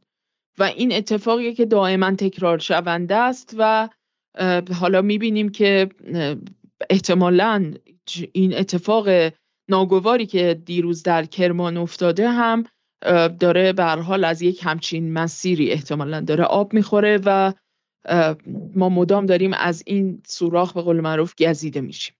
بسیار خب حالا من یه نکته رو اضافه کنم اینجا. نکته ای که مخاطبان حالا احتمالا روشم اما با اگر زیادی دارن. نکته خیلی مهمی گفت خانم نصرآبادی. گفتش که شما ایاتون باشه تو برنامه های زن زندگی آزادیمون حدودا 50 اپیزودی که رفتیم موقعی که همه گیج می‌زدن و گفتیم که کار اسرائیله و اپریشن 2022 اسرائیله. اواخر شهریور ما گفتیم دیگه اصلا هنوز هیچی مشخص نبود. به نظرم بعدش هم حتی بیانیه دو تا نهاد امنیتی هم خیلی رو با غرور نیستش. ولی ما معتقدیم که بیانیه نهادهای امنیتی هم توش خطای شناختی داشته. برای اینکه اونها انگشت رو به سمت آمریکا بردن حالی که حالا بله بین آمریکا و اسرائیل هم پوشانی زیادی است ولی نقطه به قول معروف هل دهنده و درایو قضیه یا رانه قضیه از دل موساد بود نه نه از دل سیاه. حالا یه نکته فقط داشته باشید. و ما گفتیم که این به واسطه موساد توی کردستان عراق و کردستان ایران اون شبکه هایی که با هم دیگه مشترکن. و لحظه ای که ایران تونست اون خطر رو برطرف کنه تا حد زیادی مثل این کارتون ها زن زندگی آزادی دود شد و به هوا رفت. خب اینجا از خانم نصر بسیار خوب. الان ما داریم میگیم که الان در اون منطقه امنیت به وجود اومده ولی در جنوب شرقی. جنوب شرقی خب منم در ابتدای برنامه گفتم. اشتباه بزرگی کرده ایران که میگم شخص های خامنه وارد شد و بخش از این اشتباه جبران شد در قضیه نماز جمعه به شکلی زاهدان که اتفاق خیلی خیلی تلخی بود و این اشتباه جبران شد. اما بخشش جبران شد. در نهایت منطقه بلوچستان منطقه ملتهبی بحث محرومیت هستش بحث به شکلی رابطه. حالا همه مسائلی که از شیعه و سنی و غیره بلوچستان هم با ایران هم با پاکستان رابطه ملتهبی داره و اونجا یه امر ارگانیک و طبیعی خب مستعد این قضیه می‌کنه. درسته؟ روی این قضیه قبلا پولای وهابی بود. الان احتمالا اون شبکه ها منتقل شده به اسرائیل. یه دقت کنید نظر من شبکه هایی که خیلی وقتا وهابی ها سعودی روش سالها سرمایه گذاری کردن انتقال پیدا کرده دست به دست شده. ما سر ایران اینترنشنال دیدیم. ایران اینترنشنال جایی با حدود 300 350 شاید بیشتر میلیون پوند سرمایه گذاری و الان خب سعودی دستش نیستش. ولی ایران اینترنشنال داره کار می‌کنه خرابکاری می‌کنه. احتمالا بالا چه جوری شما نمی‌دونیم و هنوز برای من مشخص نیست. واگذار شده به شبکه اسرائیلی. توی اینجا هم همین اتفاق افتاد. ما یه اتفاق خیلی تلخ داشتیم و کشته شدن 11 نفر اگه اشتباه نکنم عددش رو از سربازان ما در راسک بود. درسته که ما در مورد این برنامه خواهیم داشت به زودی. و الان هم خب گفته میشه که از اون از الان این در مورد این قضیه امروز من با دوستان مطلع صحبت می‌کردم. می‌گفتم این واقعا معلوم نیست که از پاکستان اومده باشه. راست ما می‌دونیم از پاکستان اومده.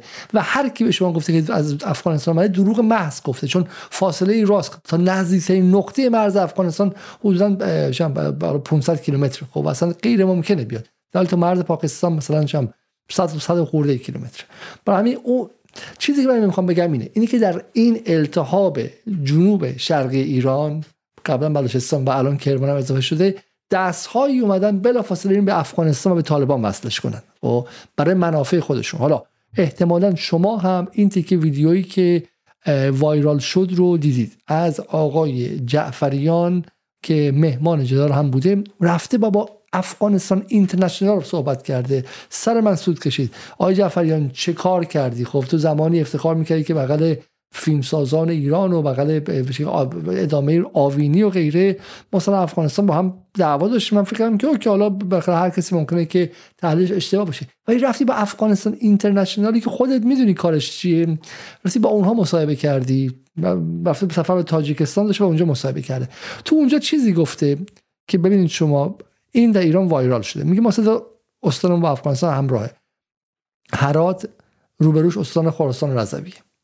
در هرات همه کار مسئول طالبان هم امنیتیش مولوی توحیدیه. ایرانی بلوچ جدایی طلب. دست راست آقای ریگی. استان فراه. روبروی استان خراسان جنوبی. فراه مقابل بیرجند. همه کاره استان فراه در امور امنیت جناب آقای قاری رضایی. ایرانی بلوچ از قمانده های آقای ریگی جدایی طلب. استان نیمروز شهر زرند مقابل استان سیستان بلوچستان ما و شهر زابل همون بلایی که دارن سر آب در میارن و غیره. همه کاره مسئول امنیت جناب آقای عبدالمالک ملازاده دست چپ آقای ریگی. بلا جدایی طلب. خب. این تلفیق شده با چی؟ میگه طالب چرا باید سه تا ایرانی بذاره اینجا در اینجا؟ این تلفیق شده با احساسات ضد افغانی که در این 6 4 5 ماه اخیرم تشدید شده نگرانی از ورود خیلی زیاد افغانستانی ها و غیره و همون حرفایی که در تابستان سال 1400 زده می‌شد درباره اینکه خروج یک باره آمریکا با اهدافی بوده طالبان می‌خواد اینجا جنگ را بندازه به ایران تروریست صادر کنه و غیره و غیره. اینا هم تلفیق شده. الان موضوع اصلی افکار عمومی نیستش. امشب موضوع اصلی ما نیست. ولی این هم یکی از خطای جانبی که از دیروز شروع کردن به گفتن که آقا نگاه کنید ما گفته بودیم و طالبان اومده. من فقط یه نکته بگم و بعد به زودی با علیرضا کمیلی و احتمال با محسن اسلامزاده در مورد این قضیه برنامه داریم. جواب این صحبت های جعفریان داده شده. و اونم این که یک طالبان با مجاهدین ارتباط خوبی دارن و منظور من از مجاهدین کسانی هستن که ملت غیر افغان دارن و در طول سه دهه در افغانستان ایثار کردن از عرب ها گرفته تا ترکمن ها و ازبک ها که عده قلیل از ایرانی ها هم جز مجاهدین بودن در این سالها. پس از حملات 11 سپتامبر کمیسیون ویژه از سوی طالبان برای نظارت به اتباع خارجی و مجاهدین خارجی ساخن افغانستان ایجاد شد و عبور مرور اونها کنترل شد و ارتباطات اونها از سوی طالبان مورد بررسی قرار گرفت. پس از بیعت یاران طاهر یولداش از تاهر یولداچ ازبک و پسرش با داعش و همچنین بیعت خارجی های دیگر با داعش و متعاقبا جنگ آنها با نیروهای طالبان کمیسیون ویژه قوانین سختگیرانه و جدیدی وضع کرد. خب حضور بلوچ های ایرانی غیر مسلح که تجارت می‌کنن به دلیل قرابت های زبانی و فرهنگی و فامیلی با بلوچ های افغانستان همواره در ولایت نیمروز از هر من شمس است و کسی پوشیده نیست و این تفاوت دارد با حضور آنها در رده های امنیتی امارات اسلامی. جدایی طلب های جدایی طلبی بلوچ ها در دو سوی مرکز مرز پاکستان و ایران وجود داشته و این جدایی طلبی باعث خلق مخاطرات استراتژیک امنیتی برای افغانستان خواهد شد. زیرا در افغانستان جمعیت بلوچ افغان حضور بالایی دارد و قطعا در در جدایی طلبی حداقل دو ولایت ما نیز خواهان الحاق با آنها خواهند شد. در نتیجه هیچ حکومتی در افغانستان از جدایی طلبان حمایت نکرده است. این میگه ولایت ما منظورش متن افغانیه. و حالا چیزهای دیگه. صحبت های جعفریان واقعا تمسخر دستگاه علیرضا استخبارات ایران است که چرا پس از 13 سال از اعدام ریگی نتوانستن دستیاران اون را حذف کنند و حتی امور امنیتی مرز ایران را نیز دستیاران ریگی عهدهدار شدند. و در نتیجه اینها دروغ پیش نیست و جلب توجه جلب توجه و ارزش توجه نداره. خب حالا بحث من چیه؟ اینه که این حرفا امروز اومد. همین امروز هم گفتن که اینا از طریق طالبان و غیر اومدن خیلی جالبه که چون در بعد از ظهر امروز یک بیانیه دیگه بلافاصله بعد از این بیانیه طالبان دادن. به من می‌خوام داعش داد. و اون بیانیه اینه خانم مسعود عزیزی. من اینم شما نشون بدم این بیانیه رو. عذر می‌خوام از همه دوستان. این بیانیه رو طالب امروز حدودا یک ساعت پیش داد. و اون اینه که بفرمایید. خب این بیانیه میگه که عذر می‌خوام. اوز اوز اوز. میگه که گروه تروریستی گروه داعش با انتشار بیانیه اعلام کرد یک تن از جاسوسان طالبان رو در ولایت کنر واقع در شرق افغانستان سر بریده. خب یعنی این حرفا رو اصلا به هیچ وجه از هر کسی که گفت به این راحتی نپذیرید که به شکل اینها به دنبال این هستن که الان یک جنگ دیگه هم در مرز شرقی را بندازن. ایران با طالبان دو تا محور مشترک داره. یک بحث آمریکاست که هر دو نگرانی از حضور آمریکا داشتن. دشمنشون آمریکا بوده. و طالبان 80 هزار نیروش در جنگ با آمریکا از دست داده نه در جنگ با جمهوری اسلامی. دو اسرائیل. دقت کنید که طالبان بلافاصله بعد از شروع الاقصا چی گفتش خانم نصرآبادی؟ ولی طالبان هم جز گروه هایی بود که گفته بود که ما نیروهای آماده به رزم داریم که اگر که شرایط زمینی ارسال این نیروها فراهم بشه ما اینها رو سریع ارسال می‌کنیم به غزه که بجنگن.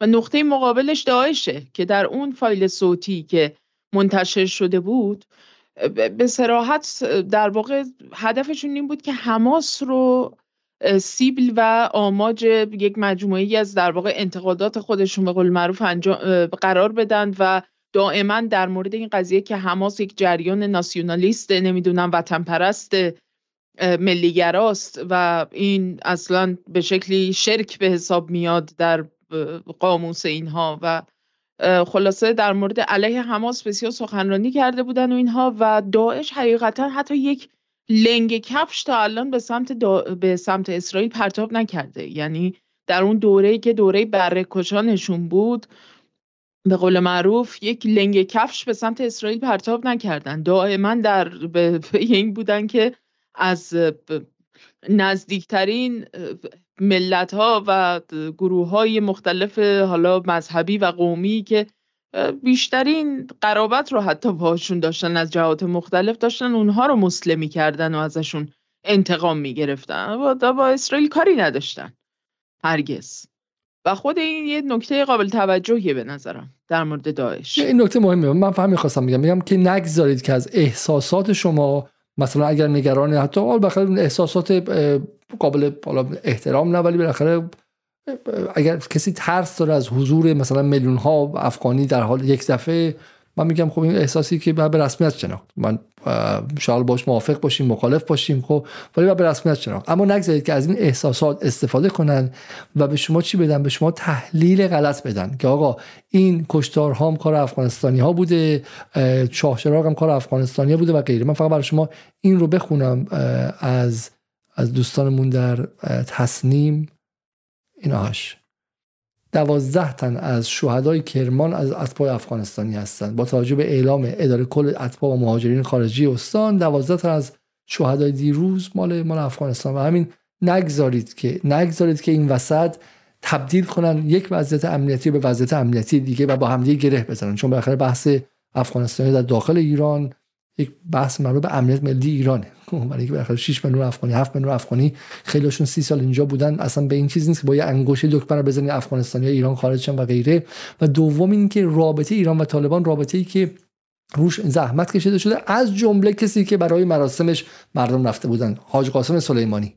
گفته میشه که حاج قاسم سلیمانی در کمک به مجاهدان طالب از سال 2007 به بعد برای بیرون راندن آمریکایی ها نقش داشته. خب اگرچه طالبان بخش از محور مقاومت نبودن اما برای اینکه آمریکا از اونجا چون حاج قاسم سلیمانی درکی استراتژیک و درکی جهانی داشت. درکش این بود که آقا آمریکا با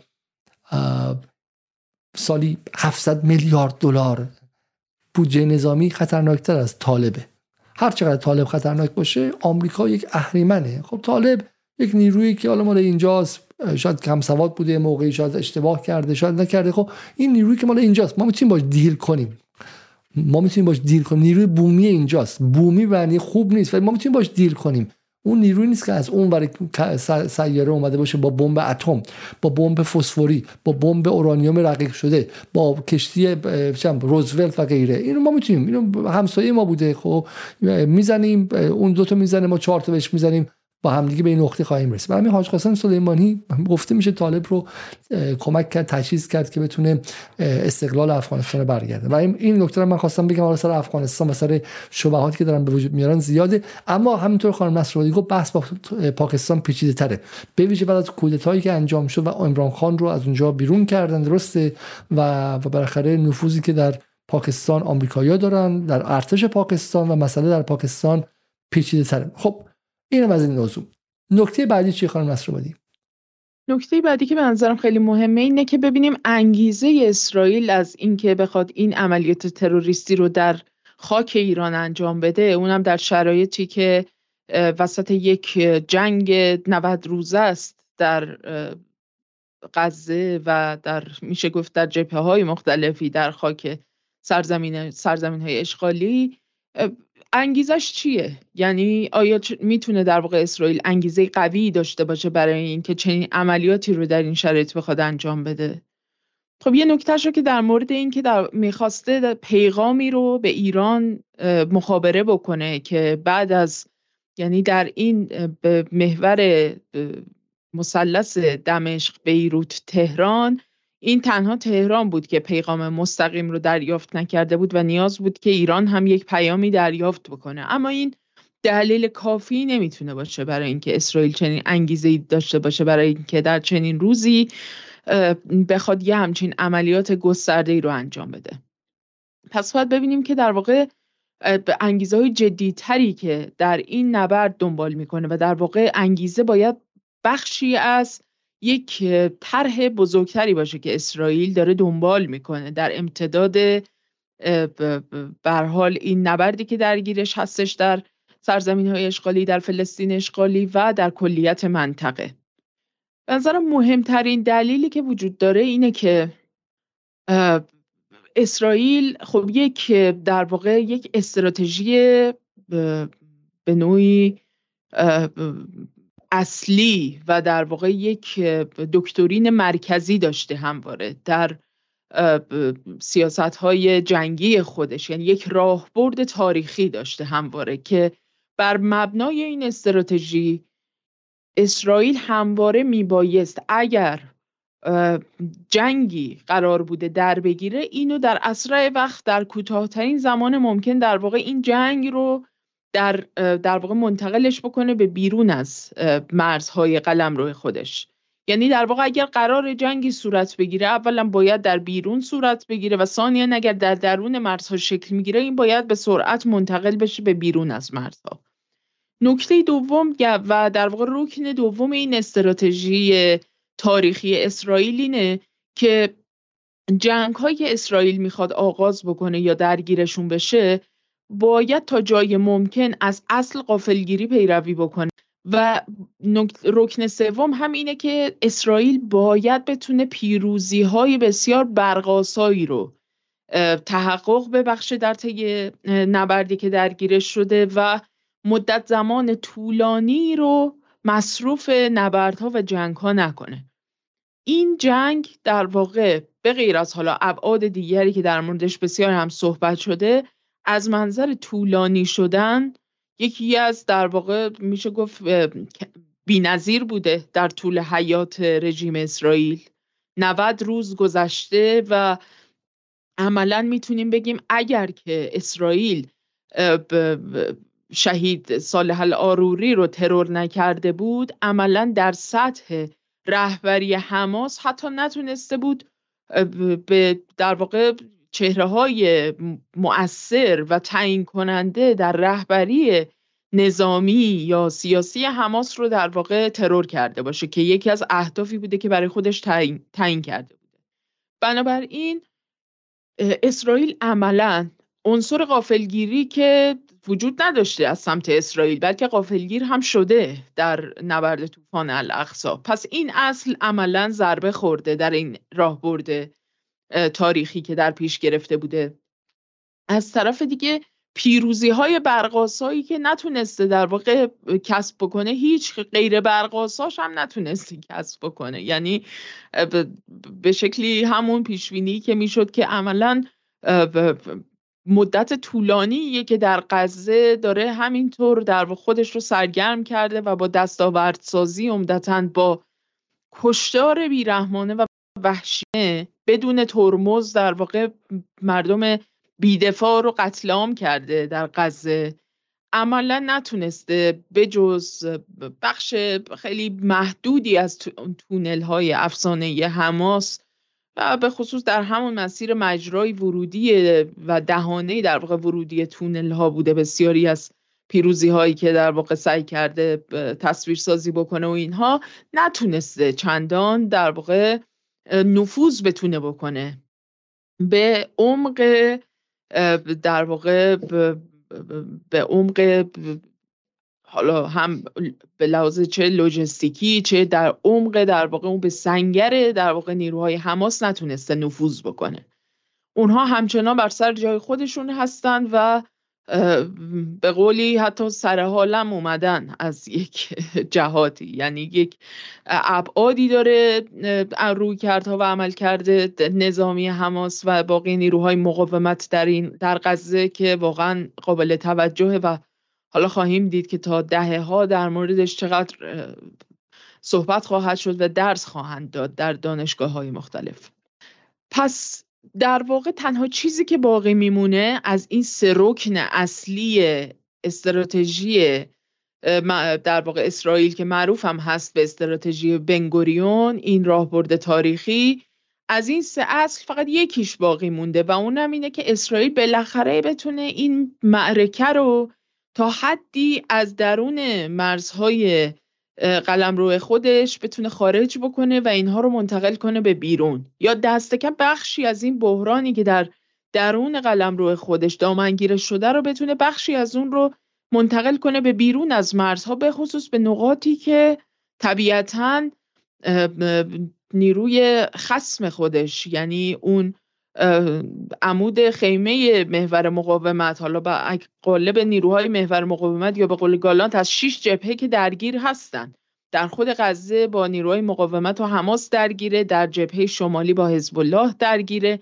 در کرانه باختری یک شکلی درگیره در جولان اشغالی از سمت روسی از سمت سوریه درگیره. از جانب نیروهای انصارالله و یمن مورد هجوم و حمله قرار گرفته و از سمت عراق هم که از سمت نیروهای کتایب حزب الله و جنبش نجبا و غیره. بنابراین از شش جبهه هم که داره از سمت نیروهای مقاومت چلونده میشه و تحت فشار قرار گرفته. بنابراین باید بتونه این رو تا یه حدی بیرون بکنه. این فشار رو باید خارج بکنه از درون مرزهای خودش و اون قسمت هفتم در واقع اون زل هفتمی که ازش صحبت کرده بود گالانت در واقع همون ایرانه که باید در واقع بخش از این بحران به اون سمت بره. حالا با یمنی ها آمریکایی ها سعی کردن برخورد بکنن. از دو تن دو تن از رهبری جنبش نجبا حرکت نجبا ترور کردن آمریکایی ها بله، یه خود یه خود صدا سیمایی شد. ببخشید من شما رو گم کردم. خب یه خود صدا سیمایی شد. اسرائیل چلونده شده و جنبش مقاومت هم که محور مقاومت هم که هلهله پیروزیش در سرتاسر سر سرزمین ها بلند شده و اصلا هم به شکلی غزه تقریبا با خاک یکسان نشده. 21 دو هزار نفر هم کشته نشدن و و همه چی در واقع برخلاف به خاص اسرائیل خب اگه اینطوره چرا الان اسرائیل باید بخواد بیاد و دامنه قضیه رو گسترده کنه. خب اینکه برام بعد اسرائیل دنبال این باشه که یه رای پیدا کنه که به آبرومندان ترین شکلی آتش پس برقرار کنه و قضیه رو ببنده. بالاخره بعد از آتش بس اولی خیلی اینجوری فکر می‌کردن. از جمله خود من دکتر سید محمد مرندی با این برنامه جدال گفتن که احتمالاً بعد از این شروع نمیشه و غیره. ولی اسرائیل اومد و فشارم آورد. نه اون فشارهایی که در فشار افکار عمومی هم همین برای یه هدفیه دیگه بالاخره. اینه که برای اولین بار این ور قضیه ببینید که برای اولین بار اسرائیل خیلی چیزا شکست. اسرائیل هزار نفر دو هزار نفر سه هزار نفر که میکشت دیگه دنیا میگه بسته دیگه برای برو برو خونه خب؟ و این دفعه نشون داد که حدی می‌تونه نداشته باشه برای کشتن. و تا پاکسازی کامل به شکلی غزم چیز زیادی نمونده. و به نظر که نقطه شکست جمعیت غزم داره می‌رسه. بالاخره شما اگه خود آب نه فیلم سینمایی که نمی‌بینیم خانم نصر بودی که بالاخره شما 90 روز اگه آب نخوری آب تمیز نداشته باشی یا از اسهال و وبا میمیری یا اینکه میشکنی و از اون منطقه میری بیرون. من توی لندن که نمی‌تونم بگم که این مقاومت مردم فلسطین هزار سال دیگه ادامه پیدا خواهد کرد. خب احتمال اینکه مردم فلسطین مقاومتشون بشکنه هست یا نه؟ و اگر بشکنه اون خط زمینی به دست اسرائیل خواهد افتاد یا نه؟ بالاخره یه عنصر جمعیتی هم اینجا هستی که اگر اون بره بعد ممکن اصلا بمب اتم حالا بمب اتم شما شوخی می‌کنم. ولی میگه اونجا می‌تونه همه جور بزنه. اصلا حماس توی تونل های خودش باقی بمونه. وقتی جمعیت نمونده اونجا چی؟ و این زمان زمان شوخیداری نیست. 90 روز 90 روز. خب 90 روز. و من متوجه نمیشم. شما یا دوستان دیگری که میگید که همه چی خیلی خوب و خوشه و به شکلی مقاومت پیروزی کامل داشته و اسرائیل مستاصل من قبول دارم که اسرائیل ضرباتی خورده ها. ولی برای من لیست سود و زیان بیارید. که من باور کنم که این شعار نیست. میگن میشه مثل بحث های بقیه مهمون هایی که میگن همه چی خوب و خوشه. لیست سود و زیان بیارید. ضرر اسرائیل من به شما میگم از نظر سیاسی اسرائیل تا سالها باید تلاش کنید ببینید در غرب و در افکار عمومی غرب تا وچه خودش رو ترمیم کنه و شاید دیگه هیچ وقت نتونه برای این نسل جدیدی که اومد وچه خودش رو ترمیم کنه. من اینو به شما میدم اسرائیل بعد سالها تلاش کنه تا حس امنیت رو در بدنه جمعیتی خودش قرار بده و شاید هرگز نتونه. احتمال خیلی زیاد ما با اسرائیل متفاوتی روبرو خواهیم بود. اسرائیل یک سری مذهبی تندروی متحجر ارتودکس یهودی که لیبرال هم نیستن سواد چندانی هم ندارن تو خونه هاشون میشینن و حقوق بیکاری می‌گیرن و ارتش هم نمیرن چون به جنگیدن هم معتقد نیستن. از صبح تا شب تلموز می‌خونن و و تورات می‌خونن خب؟ با این یواش یواش عوض میشه. و این مشکلات در داخل هست. اسرائیل تغییر پیدا خواهد کرد. نه. ولی اینکه ما بگیم آقا اسرائیل همش شکست بوده و جنبش و بهتر مقاومت همش پیروزی بوده با چیزی که ما می‌بینیم جور در نمیاد. اون بحث هلهله و شادی که همه در واقع آنچه که اتفاق افتاده در جبهه محور مقاومت و مشخصا مقاومت فلسطین فقط این پیروزی بوده رو که من نگفتم. من چون این چیزی نگفتم. یعنی کسی به حال این 90 روز رو از نظر گذرانده باشه به حال می‌دونه که کمترین در واقع ضربه ای که به حال متحمل شده مقاومت فلسطینه که 20 هزار نفر از کسانی که نیرو و سربازان بالقوه و بالفعل مقاومت بودن از دست داده. بنابراین خود همین قضیه به حال قابل توجهه. اما اتفاقات بسیار یعنی در واقع شکست های بسیار قابل توجه تری اسرائیل از به نسبت نیروهای مقاومت دریافت کرده. اسرائیل به حال یک دولتی بوده که نسبت به شکست ناپذیر بودن نیروی امنیتی و نظامیش سالها داشته در واقع روی این مانورها و تبلیغاتی که صورت گرفته بوده داشته پیش می‌رفته و تمام اینها شکست خورده. به قول سید حسن نصرالله که در سخنرانی دیروزشون صحبت کردن گفتن که بعد از عملیات طوفان الاقصا اسرائیل تمام آنچه که نیروی بازدارندگی یعنی تمام آنچه که از بازدارندگی داشت رو از دست داد. و این اتفاق خیلی خیلی مهمیه. اینکه دیگه همه می‌دونن که نه فقط نیروهای مقاومت که تمام دولت ها و ملت های منطقه و جهان می‌دونن که اگر آمریکا پشت سر اسرائیل نباشه اگر اروپا به تحریک آمریکا و تحت فشار آمریکا دست کم بخشی از اروپا. حمایت نکنن از اسرائیل. اسرائیل نمی‌تونه در واقع از پس خودش بر بیاد. این مسئله کمی نیستش. یعنی برای این حرف خود اسرائیلی هاست. ببینید میگن بعد از عملیات کسی مثل ایهود باراک این حرف رو می‌زنه.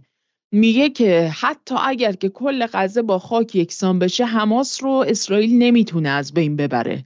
حماس چیزی که نابود نمیشه به این شکل.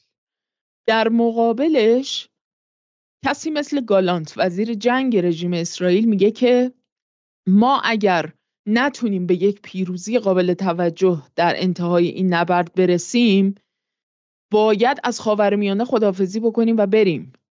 یعنی مسئله برای نیروهای مقاومت مسئله وجودی و مسئله در واقع در سطح اینکه هستی اونها به طور کلی در معرض نابودی قرار گرفته باشه نیستش به طور کلی. ولی برای اسرائیل یعنی برای این امپراتوری که اسرائیل در طی 75 سال گذشته برای خودش از منظر لوجستیکی و نظامی و امنیتی و اینها برای خودش ساخته بود و همه اینها دود شده و به هوا رفته مسئله برای دولت اسرائیل یک مسئله وجودیه. یعنی به لحاظ هستی شناختی مورد تهدید قرار گرفته. هستی اسرائیل موجودیت اسرائیل. نه اسرائیلی ها نه صهیونیسم. خود دولت اسرائیل مسئله دار شده. یعنی با, با چالش خیلی جدی مواجه شده. برای همین هم هستش که الان از اون سه که در جنگ های گذشته سعی می کرده که اونها رو در واقع به عنوان ارکان اون راه برده جنگی خودش رایت بکنه چون عملا فضا از دستش در رفته و جنگ رو این اسرائیل نیست که تعریف کرده. این رژیم ارتش رژیم اسرائیل نیست که این جنگ و زمین جنگ رو تعریف کرده بلکه بهش تا حد زیادی تحمیل شده. و بنابراین الان کاری که باید بکنن اینه که باید بحران داخلی خودشون رو صادر بکنن. ولی حرفای شما خب گزاره های همیشه درسته دیگه چون شما این حرف رو روز هفتم اکتبر می‌تونستی بزنی هشتم اکتبر می‌تونستی بزنی نهم اکتبر دهم اکتبر بعد میای به نوامبر می‌رسیم بعد ده نوامبر 20 نوامبر به دسامبر می‌رسیم اول دسامبر. همیشه درسته دیگه. یعنی هر روزی که از هفته اکتبر به بعد از عملیات الاقصا بوده ما نمی‌تونستیم بگیم آقا ضربه چنان سنگینه که تا ابد ما بگیم آقا اسرائیل حال باختن. درسته؟ ولی خب این 90 روز هم یه واقعیتی هست دیگه. بالاخره اسرائیل می کاری کرده. من نمیگم که حماس رو نابود کرده. خب ولی آیا حماس بدون غزه می‌تونه حماس باشه. آیا حماس بدون اینکه در لا بلای اون جمعیت در غزه باشه می‌تونه باشه؟ حتی خیلی هم میگن اگر حماس رو از بین ببری مهم نیست. پنج سال ده سال بعد یک نیروی رادیکالتر از حماس از بین این بچه ها به دنیا میاد. اما اگه این بچه ها پاک سازیشن و به بیرون برن با آیا این اتفاق خواهد افتاد؟ و به نظر میاد که همین که شما میگی دقیقا درست میگی. اسرائیل برای خودش این قضیه رو به عنوان یک بحران وجودی در نظر گرفته. برای تا تای خط می‌خواد بره. و این تای خط کجاست؟ تای خط تای خط کجاست به نظر شما؟ تای خط اگر که بنا باشه که نیروهای مقاومت فلسطین در غزه به تنهایی در واقع نیروی پیش برنده این نبرد باشن یک جاست.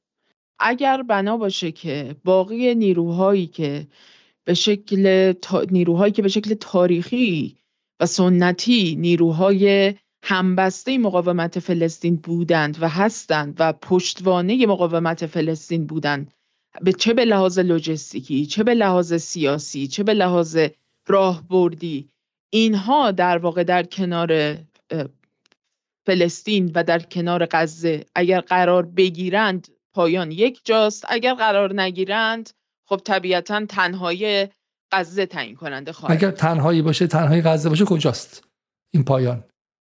اگر تنهایی غزه باشه که دیگه فکر می‌کنم دیگه ما در نقطه قرار می‌گیریم که عملا باید همزمان که پایان غزه رو به چشم تماشا می‌کنیم اینکه غزه با خاک یکسان شده و مردم غزه رو با کوچ اجباری به اقصا نقاط حالا چه منطقه چه نقاط دورتر منتقلشون می‌کنن. و یک بار دیگه نکبت دوم رو به چشم این بار می‌بینیم در تمام رسانه ها باید همزمان باهاش به نظرم فاتحه برای محور مقاومت هم بخونیم. یعنی این دوتا به نظر من به شکل همزمان اتفاق میافته. اینجوری نیستش که اگر غزه به طور کلی با خاک یکسان بشه عملا محور مقاومت هم بتونه به شکلی که امروز هنوز هست و تا دیروز بوده تا دیروزی که غزه بخواد با خاک یکسان بشه بوده بتونه در واقع به حیات خودش ادامه بده. از این نه از منظر اینکه نیروهاش از بین میرن از منظر مشروعیتی که در منطقه داره. به عنوان محور مشروع مقاومت در برابر هر گونه تهاجم و تعرض از سمت دولت‌های بیگانه و بازوهای منطقه اونها که در رأسشون اسرائیله. خب حالا تا اینجا که خیلی خوب. پس ما به این نکته رسیدیم که در با هم توافق داریم. نکته بعدی. اگر محور اگه بخواد انزوا باشه باشه تنهایی به جنگی تا حالا چه کار کرده غزه؟ به نظر شما تا حالا غزه به همراه محور مقاومت جنگیده یا تنهایی جنگیده؟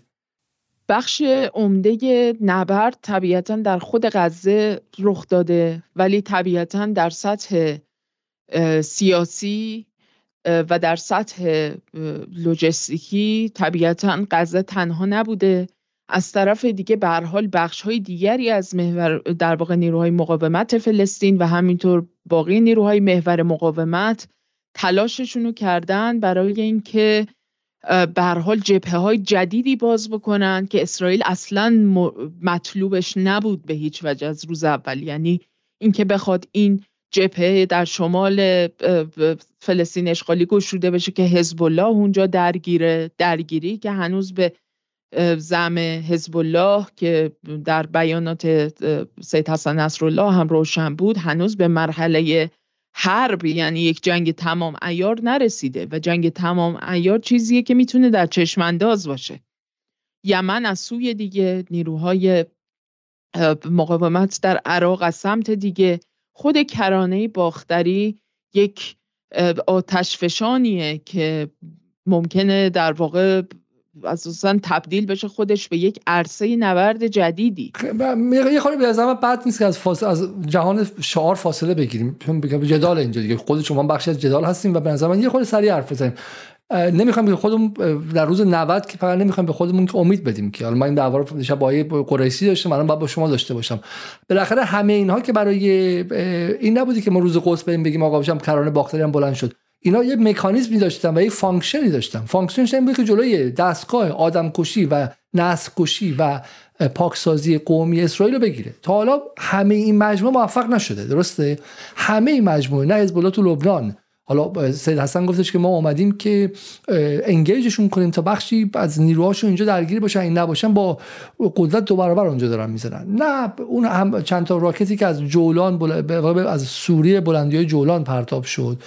احتمالا تنها نقطه خیلی مثبت این قضیه یمنی ها بودن که واقعا من به احترامشون بلند میشم. خب در عراق هم اتفاق نیفت و بعد همون چیزی که ما در ابتدای برنامه جدال پیش بینی کرده بودیم و اینکه اصلا محور مقاومت غزه به کنار اگر نتونه اسرائیل رو متوقف کنه اسرائیل که کمی فراغت پیدا کنه و بتونه بازیابی کنه نیروهای خودش رو سر وقت شما هم خواهد بیاد. مثل مسابقه کتککاری تو خیابونه. طرف هفت نفر رو سرش ریختن خب داره سعی می‌کنه خودش بده بیرون به میگه آقا من تو کاری ندارم آقا من تو تو واسه من می‌زنی؟ من دعوام با اینه. اونه که زد تموم شد و سراغ نفرای بقیه بعدی هم میاد که تو به من لگت زدی تو من مش زدی پدر تو در میارم. امروز چه اتفاقی افتاده خانم نصرآبادی؟ دیروز خب در کرمان اتفاق افتاد که بالاخره هوشمندانه بود و زد طوری که نشه انگشت رو هم مستقیم بهش برد. یعنی اسرائیل طوری به نظر من زد نه با دستای خودش ها من فقط اینو توضیح بدم قبلش این که من فکر نمی که اسرائیل زده. من فکر می‌کنم که شاید یه حلقه داعش بوده باشه شاید یک دو تا آدم انتحاری دیوانه داشته باشه و غیره. بالاخره اون داعشایی که میرن تو اسرائیل درمان می‌شدن و غیره اسرائیل به قدر با اینها network و infiltration انجام داده. این نفوذ به داخل این حلقه کرده با هم دیگه ارتباط دارن. خب یه نفر از موساد که اصلا وقتی میگه موساد که حتما یارو با کلاه خاخامی که نمیره که. خب یه ممکنه که یه ایرانی باشه یه سعودی باشه که واسه موساد کار می‌کنه. میره به فلان جا میگه آقا اینجا فلان اسلام در خطر اون در خطر رافضیا دارن میان شیعیان دارن میان فلان می‌کنن. اگه می‌خوایم بزنی الان وقتشه. خب میره و تحریک می‌کنه یه سل یا یک سلول به شکلی سرگردان چون داعش که دیگه شبکه نیست. سرگردان رو یه انفجار انجام میده. هم به ایران میگه دیدی؟ پیام دریافت شد. هم ایران دستش بسته است برای اینکه بگه کار این بوده.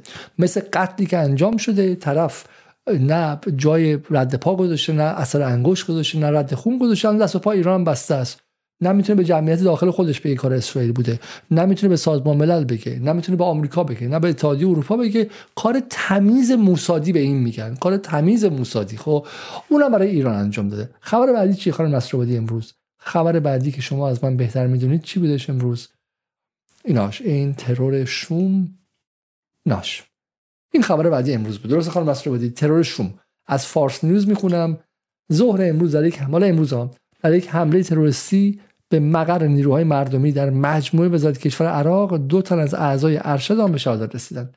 در این حمله دو موشک از یک پهپاد شلیک شد که یکی از اونها به خودرو یک از فرماندهان نیروهای مردمی عراق هشت شعبی. نیروی مردمی عراق هشت شعبی. به گفته منابع عراقی حمله تروریستی دو شهید و پنج زخمی بر جای گذاشته. برخی منابع تعداد شهدا رو تا دو تا تا چهار نفر اعلام کردن. خب. حمله تروریستی به مقر هشت شبی در مجموعه وزارت کشور عراق. خب سراغ عراق هم اومده آمریکایی که داشت تحمل می‌کرد حملات هشت شبی رو اونم مشغول شده. از پدافند به آفند تغییر جهت داده. درسته؟ ایران زده سدرزی رو زده الاروری رو زده. که من امروز شنیدم که الاروری مسئول تبادل اسرا بود. برای همین گفتن که یکی از دوستان نقد کرد که چرا شما میگید که چرا مخفی نشده؟ اصلا نباید مخفی می‌شد. برای اینکه کار علنی می‌کرده به دفترش دفتر علنی بودی که اصلا باید در ارتباط با اسرائیلی ها میبوده. برای همین هنری نکنن اسرائیل در واقع اسرائیل فقط قواعد رو دارن به هم می‌زنن. درسته؟ مثل مثلا بیان سفارت ایران تو لبنان رو بزنن. خب که این که مخفی کاری نمی‌خواسته. مقصر که ایرانی ها نبودن که. خب برای این به نظر میاد که به نظر میاد که اون طرف هم به خاطر جمله دقیق شما گفتید این قضیه رو اگزیستنشیال ثرت می‌بینه یا تهدید وجودی می‌بینه هیچ حد یقیفی نداره. اومده می‌خواد با همه بجنگه. به آمریکا میگه ببین اگر می‌خوای از من دفاع کنی نمی‌خواد تو انتخابات ریاست جمهوری بعدی بری پاچه خاری آیپک رو کنی. اگه می‌خوای دفاع کنی الان باید ازم دفاع کنی خب؟ ازم دفاع کنی. اسرائیل در مقام یک کشور متشکل از مردم مهاجری که به خاطر حس امنیت در اینجا قرار گرفتن. هاگانا رفت آدم کشی کرد. اسرائیل از چکسلواکی و از لهستان و از آلمان شرقی و جاهای دیگه حس کردن که هاگانا داره آدم می‌کشه. ما می‌تونیم امن باشیم اونجا. هم شرابمون رو بخوریم هم ساحل خوب مدیترانه داشته باشیم هم پول خوب در بیاریم. پول در میارن دیگه. اگه تو ایران کارگر 100 دلار 150 200 دلار می‌گیره یه کارگر اسرائیلی مای 2500 دلار می‌گیره. وضعش هم خیلی خوبه مثل اروپایی است. خب هم خوش بگذرونیم همین عرب مربا رو هم خب بذاریم لولا بردی کنیم و بکشیم و اینها. دنیا هم حس میگه درسته؟ این عوض شده الان. برای ما حس خطر وجودی داریم. و بزنیم الان بعد بزنیم. ایران رو هم بعد تو جنگ بیاریم. ایران بعد تو جنگ بیاریم یا اینکه ایران تحقیر شه. چون کاری که در کرمان کردن به شدت تحقیرآمیزه. حالا هر کسی هر چیز خواست بگه اوج تحقیر محور مقاومت و مرکز محور مقاومت یعنی ایرانه. یعنی چی؟ حاج قاسم سلیمانی که تا دل عراق و سوریه رفت و امنیت جامعه کرد بارزانی ایزدی مسیحی علوی و سنی رو در سوریه و عراق تامین کرد الان ایران نمی‌تونه حتی امنیت مراسم خود حاج قاسم سلیمانی رو تامین کنه. درسته؟ پیام پیام خوبی نیستش دیگه. پیام خوبی نیستش و برای همین. حالا پس برگردیم به بحث شما. اگر محور مقاومت با همین وضع کجدار مریض بخواد بیاد چون تا حالا واقعا نمیشه که محور مقاومت پای غزه ایستاده. با همین وضع کجدار مریض بخواد بیاد یک اسرائیل با غزه چه خواهد کرد؟ دو اسرائیل با بقیه محور مقاومت چه خواهد کرد؟ ببینید من اول این جمله رو بگم که برخلاف کسانی که میگن اسرائیل می‌خواد پای ایران رو به جنگ بکشه من با این جمله موافقتی ندارم واقعیتش. یعنی از شواهد و قرائن به گونه برمیاد که اسرائیل می‌دونه که ایران وارد جنگ نمیشه و برای همین به جای یک قدم داره دو قدم دو قدم میاد جلو. دلیل جلو اومدن اسرائیلی نیست که ایران رو درگیر جنگی بکنه. شاید اسرائیل این اراده رو داشته باشه که مثلا آمریکا رو هم به شکلی درگیر یک جنگ منطقه‌ای بکنه که تا یه حدی هم کرده. یعنی بعد از پاسخگو در واقع به شکلی واکنش هایی که آمریکا به به حملات انصارالله در دریای یمن و دریا و دریای سرخ و بستن باب المندب انجام دادن و هشدارهای مکرری که اینها دادن اینها ده نفر از نیروهای انصارالله رو کشتن. و یمنی ها هم گفتن که ما پاسخ خواهیم داد. امروز هم که ابو تقوا و یکی دیگر از در واقع فرماندهان هشت شعبی رو ترور کردن و کشتن. بنابراین آمریکا هم عملا به جنگ در واقع در این جنگ به شکلی میشه که فعالتر شده.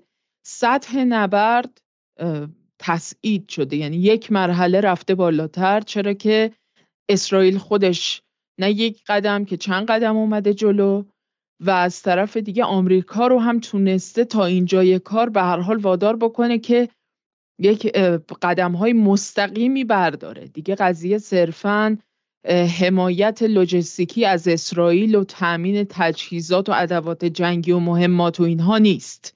یا وتو کردن و قطنامه های علیه اسرائیل در شورای امنیت و اینها نیست. الان خودش وارد عرصه شده خود آمریکا یک جور اسرائیل در خاک عراق و سوریه. یعنی در واقع به شکلی یک نیروی اشغالگر به حساب میاد. و در اونجا داره به عنوان یک نیروی اشغالگر داره عملیات آفندی و تهاجمی انجام میده و تعرض کرده به در واقع فرماندهان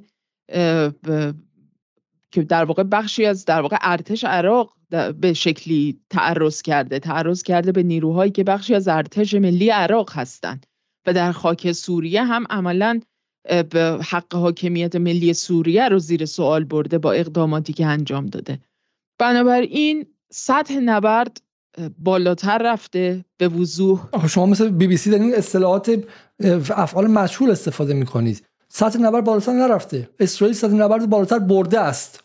اوکی فعل معلومه نه فعل مجهول. بله. بله بله. من گفتم که اسرائیل گفتم به جای یک قدم چند قدم رفته جلو و تونسته آمریکا رو هم با خودش بکشونه. چرا؟ چون آمریکا اگر هدفش در ابتدا این بوده که یک کف در واقع کنش کنشگری رو در این معرکه بخواد انجام بده و در واقع بتونه به شکل غیر مستقیم حفاظت از موجودیت اسرائیل رو به انجام برسونه امروز اما کابینه جنگی حاکم بر در واقع دولت اسرائیل و اون اطلاف حاکم تونستن وادارش بکنن که به شکل مستقیم هم بیاد در واقع وارد عرصه بشه و توی صحنه نقش ایفا بکنه. و این به حال یک تغییر خیلی قابل توجه در صحنه نبرده. نکته دوم اما چیه؟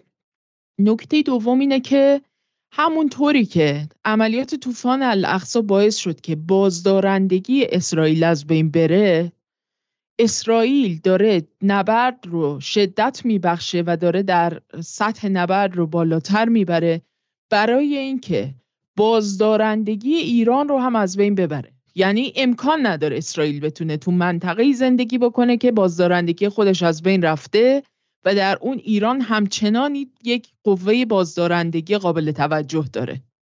حالا برخی بر این نظر هستن که تا همین جای کار هم رویکرد انفعالی ایران از طرفی تهدیدهایی که ما به ازای عملی نداشتند به نوعی به هم زدن اون استراتژی ابهام یا اون ابهام استراتژیکی که می‌تونست به عنوان یک ابزار یا سلاح در دست ایران باشه و ایران این رو از دست داد و متاسفانه به حزب الله هم به شکلی این رو حالا به شکلی در واقع حزب الله هم تحصی کرد از ایران و اون هم این ابهام استراتژیک رو تا یه حدی از دست داد. اینها مجموعا علمان هایی هستن که باعث شدن که تخمین رژیم اسرائیل و همینطور آمریکا این باشه که ایران از جا شکو نمی‌خوره. یعنی اون چیزی که به عنوان صبر استراتژیک ما امروز داریم ازش دائما میشنویم و صحبت می‌کنیم که خیلی هم از این ترکیب ظاهرا دل خوشی هم ندارن بیشتر چیزی شبیه به یک رویکرد انفعالی به نظر می‌رسه که دلایل مختلفی داره. یعنی ترکیبی از دلایل رو داره که حالا در ادامه بهش می‌پردازیم. ادامه نداریم دیگه به پایان برنامه داریم نزدیک میشیم. بله یعنی منظورم در همین در ادامه همین بحثه. باعث شده که این رویکرد انفعالی عملا باعث شده که اسرائیل در اون هدفی که برای خودش تعیین کرده. صدور بحران به خارج از مرزهای فلسطین اشغالی برای از بین بردن بازدارندگی ایران. یعنی اون بازدارندگی ایران ایران که یک در واقع قدرت هسته‌ای به حساب نمیاد. ولی که دست کم در حوزه موشکی و پهبادی در سطح منطقه‌ای و با توجه به شکل شبکه ای از نیروهای مقاومت که در هم تنیده شدند و در واقع ایران هم رکن رکین این شبکه بود اینها مجموعا موجب شکل گرفتن نوعی از بازدارندگی برای ایران شدن که بسیار هم کارآمد بود.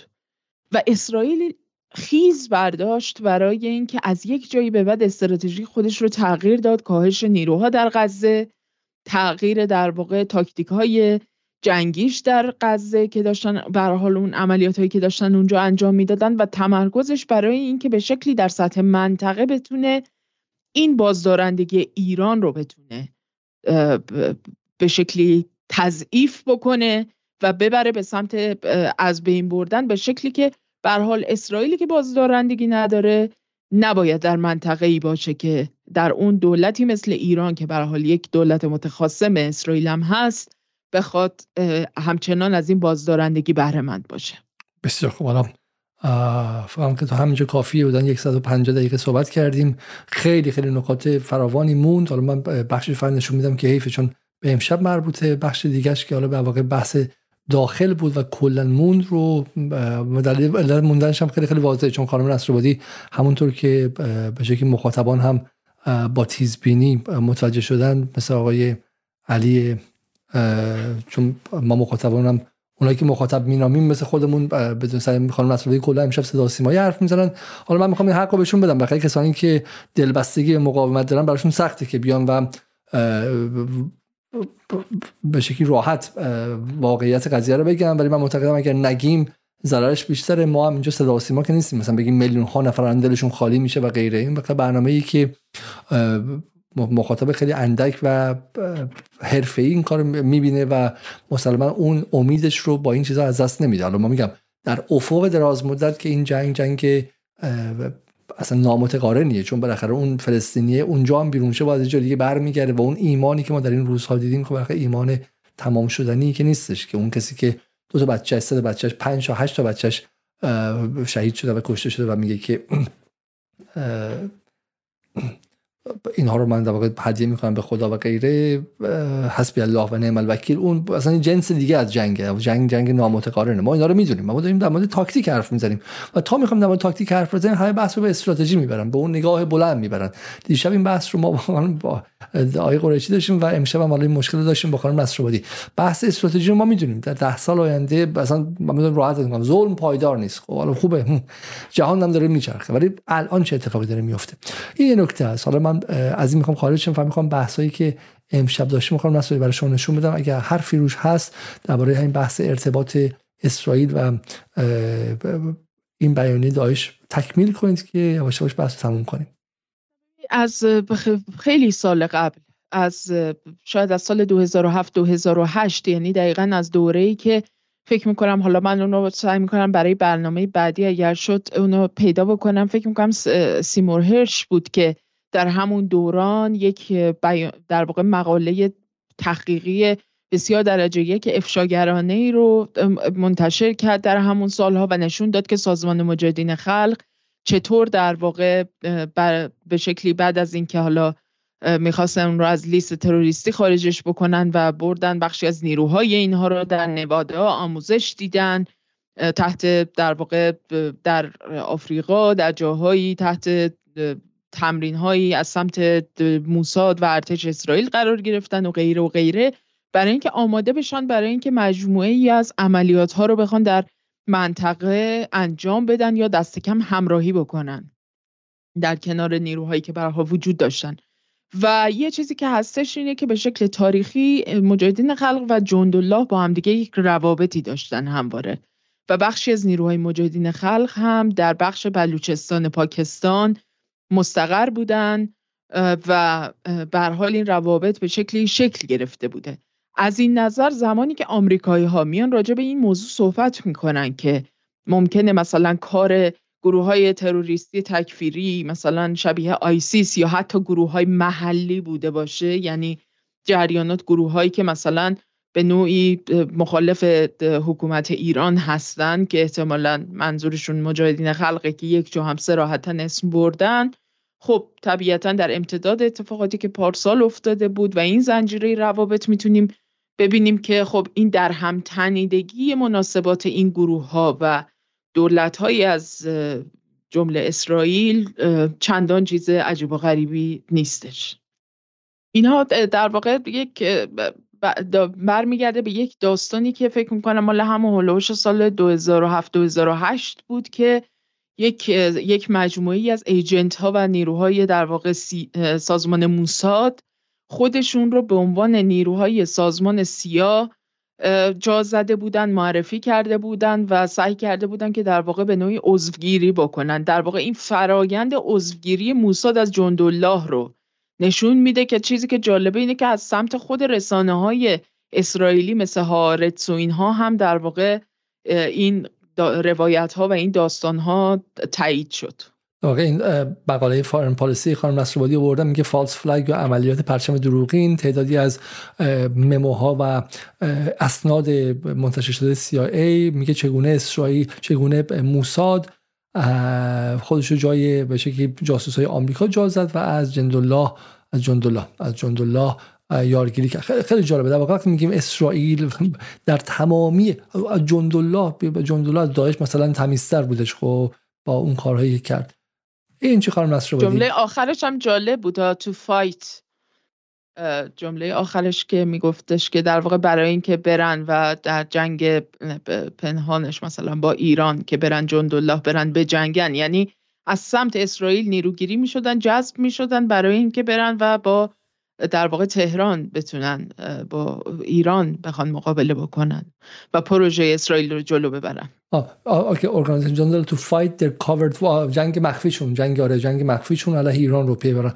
همون جنگ سایه هایی که علی عبدی میگه دیگه. و این جنگ سایه هایی که از همینه دیگه خانم نصر بودی خیلی راحت نمی‌تونین پیدا کنین. جنگ سایه ها خیلی جنگ ترکیبی جالبیه چون شما می‌زنی و من نمی‌تونم ثابت کنم شما زدی.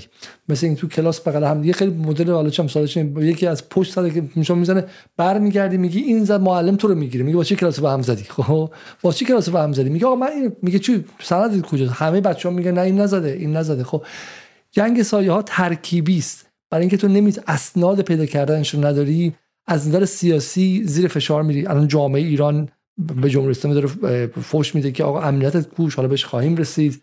در برنامه بعدی که یکی از نقاطی که اسرائیل زد همینه و خیلی هوشمندانه زد. من واقعا چون بعد برم واقعا.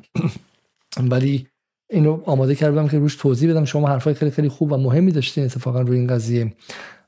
ولی خب دیگه ما چه کنیم که شما امشب ترجیح دادید که محافظ کارانه تمام وقت رو ما رو به کانال هفت صدا سیما تبدیل کردید. واقعا خیلی بحث دشواری بود. حالا شاید بعدم نشد که بشه مفصلتر روی اون بحث در واقع داخلی قضیه بتونیم بریم و در مورد اینکه چطور در واقع این امنیتی که این همه به حال خون براش رفته چطور به این شکل در واقع یعنی به عنوان بخش از نتایج همون رویکرد انفعالی هم هست یعنی واقعا باید یه مرز انفعال و اون صبر باید روشن بشه تا یه حد.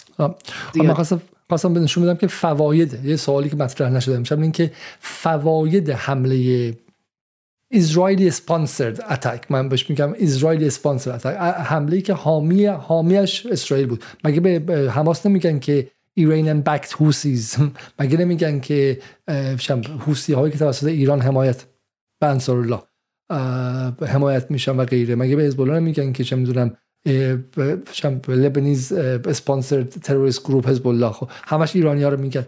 و همین اینجا در واقع اینه که این حمله ای که احتمالا آمرش و حامیش اسرائیل بوده چه فوایدی براش داشته؟ بریم بریم بی بی سی چیه؟ خب یک از فایدهاش چیه؟ ایران تحقیر کرد. و من میگم که پذیرش شکست در یک جاهایی آغاز پیروزی های بعدی است. آغاز پیروزی های بعدی است. و از من نظر ندیدم فردا ایمیل بزنید که شبهه به وجود آوردی و فلان و فلان من شبهه به وجود نمیارم. شبهه کسی میگه که خیلی نرم یواشکی بگه. من اینقدر صریح دارم میگم. میگم ایران گند زده در کرمان. خب راه رو باز گذاشته برای اینکه در روزی که می‌دونسته حمله داره انجام میشه چنین حمله انجام میشه. خب خطای فاحش امنیتی. هر کی هم بوده. اینجا رو درواسی ما با هیچ کس نداریم. خب با هیچ کس رو درواسی نداریم. خب رئیس کل سپاه پاسداران بوده. باید بیا جواب بده. رئیس اطلاعات سپاه بوده. رئیس سپاه استان کرمان بوده. رئیس اون شهر بوده. رئیس انتظامیش بوده. من بودم. هر کی بوده. بیایم بگیریم و بگیم توضیح بدیم. مسئولیت خواستن از مسئولان آغاز ملت شدنه. مسئولیت خواستن از این افراد ما همه جز هستیم. ما همه یک پازل خیلی گنده جز هستیم. من علی علیزاده جزی هستم. حالا تو لندن هم جای دیگه هستم ولی جزی از ایران امروزم. خب شما همینطور با یه لایکتون با دیدن برنامه ندیدن حرفایی که ما می‌زنیم همه ما جزها اندازه توانمون مسئولیت داریم. و سلام هیچ کس مقدس و بیرون از این مسئولیت نیستش. اون لحظه که این کار کنی راه رو باز گذاشتی برای اینکه نفوذی بیاد بگه به فلان ارگان حمله کردی. آره و فلان ارگان حمله کردی. یه موقع که بانک ملت و بانک ملی هم نمی‌تونی نقد کنی بعد توشون چم فسادای 3 میلیاردی میاد خب آره همه رو میشه نقد کرد. در حالی که نقد در حالی که به شرطی که نقدتون در راستای اهداف و آرمان ها و ارزش ها و اصول باشه. خب حالا چه هدف اهدافی داشته؟ هدف اولش رو به این بی بی سی قشنگ لو داده هدف رو. من می‌خوام چند خط از این بخونم. تا چند سال پیش از ایران به عنوان یکی از کشورهای نسبتا امن در منطقه پرتلاطم خاورمیانه یاد می‌شد. اگرچه ایران همچنان از لحاظ امنیتی نسبت برخی از همسایگانش شرایط بهتری دارد دارد افزایش حملات مرگبار در خاک این کشور طی چند سال اخیر تلاش‌های مقام‌های حکومت را برای ارائه تصویری از ایران به عنوان جزیره ثبات و امنیت در خاورمیانه خدشه‌دار کرده است. در این مطلب پنج حمله بزرگ سالهای اخیر در ایران را به ترتیب زمان وقوع مرور می‌کنیم. گلزار شهدا کرمان 1402 شاهچراغ شیراز 1402 حمله مسلحانه شاهچراغ شیراز 1401 حمله مسلحانه اهواز 97 حمله به رژیم رژیم نظامی. اهوازی که ایران اینترنشنال عادی سازیش کرد نشونش داد تشویقش کرد. و قبلی حملات تهران 96 مجلس و آرامگاه آیت الله خمینی که مال داعش بود خب و غیره. حالا این داعش 96 رو من می‌ذارم کنار. اهواز و روابطی به ویژه اهوازیه با اسرائیل داره. دو تا عملیاتی که در شاهچراغ انجام شد. در زمانی که جنبش اسرائیلی جنبش کنن ولی اون عملیات هیبریدی اسرائیلی در ایران در جریان بود و این یکی کار خود اسرائیل خب. همشون چهار تاشون کار اسرائیل خب. و من بازم اینو به شما بگم چون به فشار رو واده اگر شما اینجا می‌بینید که ایران از ایران به عنوان جزیره ثبات و امنیت در خاورمیانه خدشه‌دار کرده کلمه جزیره ثبات رو من ابداع کردم بر اساس اون چیزی که کارتر گفته بود اون رو عوض کردم در تاریخ جو جون 2016 برای اولین بار در زبان فارسی دوباره بعد از سی سال استفاده کردم. روزی که در ترکیه کودتا شد من توییت زدم گفتم که به راستی که ایران جزیره ثبات در منطقه پر آشوب است خب؟ و به خاطرش آدم ها رو از دست دادم صدها پیام گرفتم که تو یه بار دیگه از این محل ردچی میکشیمت میزنیمت فلانت می‌کنیم نه هزینه شده دادم برای اینکه اون کلمه جزیره ثبات استفاده کردم. برای دلم, دلم میسوزه که الان داره این تصویر ایران به عنوان جزیره ثبات رو می‌زنه طرف. داره این رو می‌زنه. و این خیلی خطرناکه. این چرا؟ چون بخش های جامعه از جمله اطرافیان من خانواده من که نه مذهبی هستن نه به جمهوری اسلامی اعتقاد ایدولوژیک دارن خیلی از دوستان شما خیلی از مخاطبان جدال. خب ما خیلی خیلی مشابه همدیگه هستیم.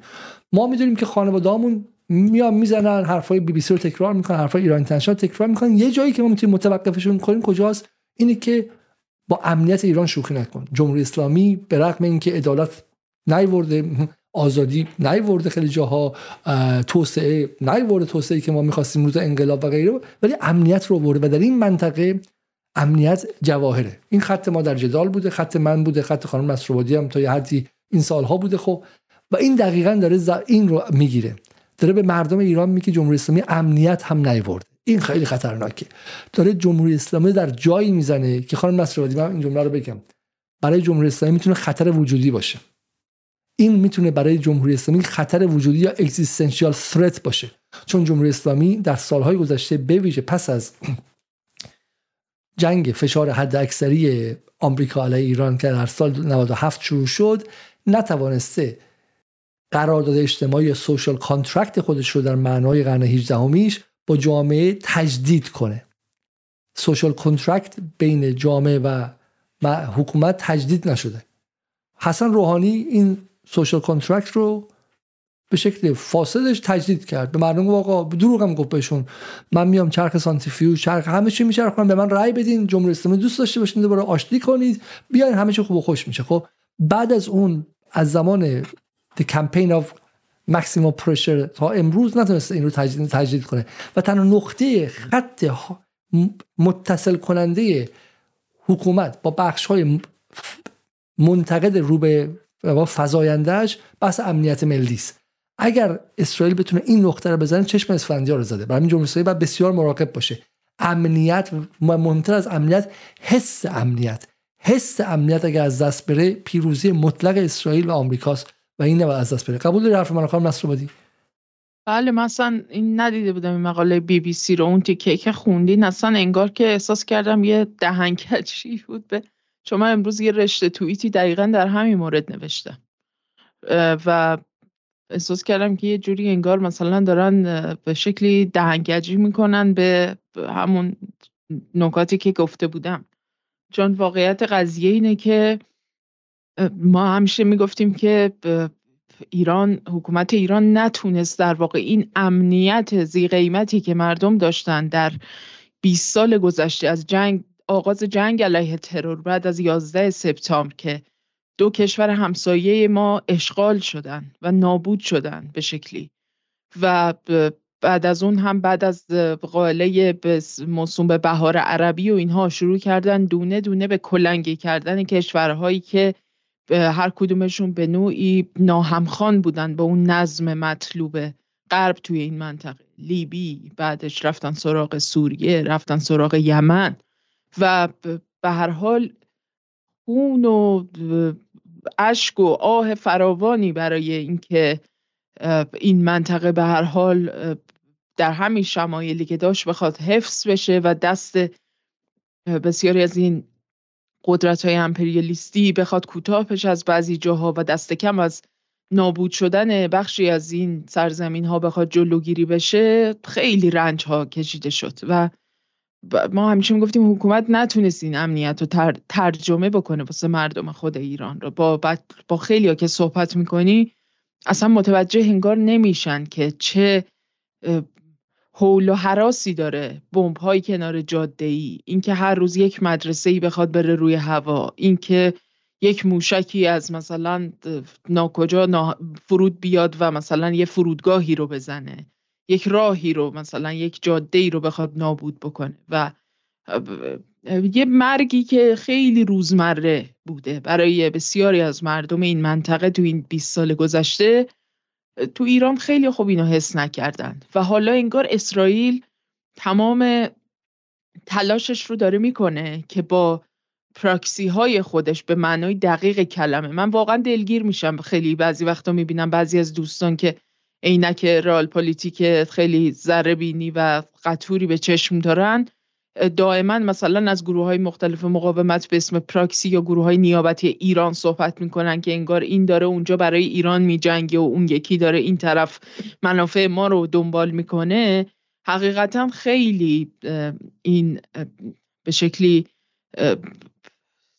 ناجوان مردانه است که مثلا در مورد این گروه هایی که با این ایمان چشمانداز مشترکی یک وحدتی به وجود آورده بین نیروهایی که با همدیگه در واقع در هم تنیده شدن و چفت شدن و پراکسی همین جندالله و نمی‌دونم مجاهدین خلق و کوفت و زهرمار هستن که به عنوان پیمانکاران امنیتی نظامی تروریستی در واقع اسرائیل و آمریکا و غیره دارن عمل می‌کنن.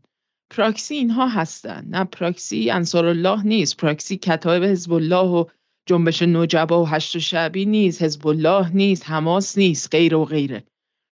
و این باید یه مقداری در واقع توی الفاظ هم اصلاح بشه حقیقتا. ولی من متوجه حرف این رفتی رفتیم به پراکسی به بحث کاری که اسرائیل داره می‌کنه نفهمیدم. ربطش چی بودش؟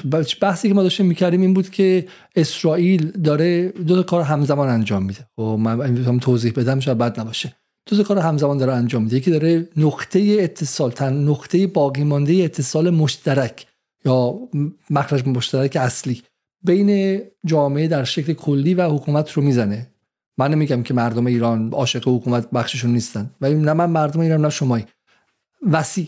اون چیزی که همه گروه های مختلف به هم دیگه وصل شدن به حکومت امنیت بود. حتی پارسال هم زن زندگی آزادی رو چیزی که از بین برد این بود که مردم می‌رفت گفتن بس دیگه وقتی که عملیات تروریستی انجام شد و غیره. این داره میگه آقا جمهوری اسلامی امنیت خودش و طرفداری خودش رو نمی‌تونه تامین کنه. نکته اول. کار دومی که داره می‌کنه چیه؟ همزمان. همزمان داره حس ناامنی رو با شوخی می‌کنه و عادی سازی ناامنی می‌کنه. یعنی خانم نصرآبادی گفتن که جمهوری اسلامی نتونست ترجمه کنه که امنیت چقدر ارزشمنده. راستم میگه هیچکی نمی‌تونه برای مردم ترجمه کنه که سلامت چقدر مهمه. وقتی مریض میشی می‌فهمی که سلامت چقدر مهمه. برای همین سلامت چیزی که فقدانش قابل حس شدن نه خودش. امنیت هم چیزی که فقدانش قابل احساس شدن نه خود امنیت. خب بر ملت ترجمه کنه قبوله. اما کار هوشمندانه از منظر رال پلیتیک که اسرائیل داره می‌کنه چیه؟ داره این کار انجام میده. میگه چرا گرامی داشته قاسم سلیمانی مرگبار می‌شود؟ قاسم سلیمانی رو که نماد امنیت در ایران و منطقه است داره اسوسییت می‌کنه و تداعی سازی می‌کنه با چی؟ با ناامنی. خب، میریم پایین اینجا. علی صدایی. مقاله بسیار مقاله کثیفی است و واقعا جا داره که یک تحلیل تحلیل کامل ساختاری و زبان شناسی اینها روش انجام شه. مقاله بسیار نجات پرستانه و اصلا باور نکردنیه میگه چهارمین سالگرد کشته شدن سلیمانی مثل مراسم تدفینش مرگبار بود. تا به اینجا گرامی داشت و ادای دین جمهوری اسلامی به او چه در قالب سوگواریش خونخواهی بیش از 300 قربانی گرفته. تشییع قاسم سلیمانی پرنت به درازا کشید تابوت حالا فلان و فلان اینها از اینجا میاد. از عمق استراتژی در سوریه و لبنان توفرای امنیتی در خاک ایران میاد پایینتر. ترس دشمن از اقتدار نظامی و صحبت های آیت الله خامنه ای کارآمدی دستگاه حکومتی و اونها رو دست میندازه. داستان مستعان و ایناست. بله بله داستان مستعانه بعد میاد پایین تر و جان ارزان ایرانی هم. ببین نکته خب نکته نکته مهمی است خب که دل چگونه این حس رو در جامعه منتقل می‌کنه خب و برای مجون مرگبار. کم ارزش بودن جامعه شهروندان ناکارآمدی و شکنندگی امنیتی در کنار اسرائیل بر تبدیل شدن به قدرت برتر منطقه و به چالش کشیدن ابرقدرت جهانی معجون مرگبار ساخته که می‌تواند جان ایرانی را بگیرد. ها شما ممکنه بگی آقا تو هم همین گفتی که چرا من گفتم به عنوان عضو محور مقاومت گفتم. نه به عنوان بی بی سی که خودش در کشتن نزدیک یک میلیون نفر مردم منطقه در افغانستان در عراق در سوریه در یمن و در لیبی همدست بوده. دولت انگلیسی که پول بی بی سی رو میده تربیت کننده خلبان سعودی برای کشتن مردم یمن بود. خب برای خیلی فرق داره که جایگاه شما چیه؟ خب چه کسی داره نقد می‌کنه؟ مقاله بعدی. دو قطبی واکنش ها به دو انفجار کرمان. چرا بعضی از کاربران هورا کشیدند؟ خب اینم نکته دیگه ای بودش که ما امروز این پدیده رو دیدیم دیگه که حالا بی بی سی هم داره عادی سازی می‌کنه که غیره. با دو انفجار 13 دی 1402 که 84 کشته و 284 زخمی داشته و داعش مسئولیتش رو به عهده گرفته. فضای واکنشی به دو قطبی ها میان کاربران ایران دامن زده و موجهایی رو در شبکه اجتماعی براه انداخته. گروهی از کاربران مخالف جمهوری اسلامی مرگ را حق شرکت کنندگان در مراسم میدارن و به ابراز شادمانی مشغولند. ما به این میگیم چی؟ به این میگیم پدیده داغ کردن تدریجی قورباغه. یعنی دارید تدریجا ترور رو آدم کشی رو و این اتفاقات و بی ناامنی رو عادی سازی می‌کنید پارسال سر زن زندگی آزادی هم دیدیم. خب و الان بی بی سی هم داره این رو داره این رو بهش دامن می‌زنه بگه دو قطبی در حالی که خیلی توضیح دادن امروز که دو قطبی در کار نبود و همه گروه های واقعی حداقل در داخل ایران یک صدا این رو محکوم کردن. یه گروه بسیار مشخص که خیلیشون کارمند به شکلی رسانه های اسرائیلی یا وابسته هستن اونها اومدن مثلا کردن این کار رو عادی کنن. این خود تصویر دو قطبی هم تصویر دروغی بود.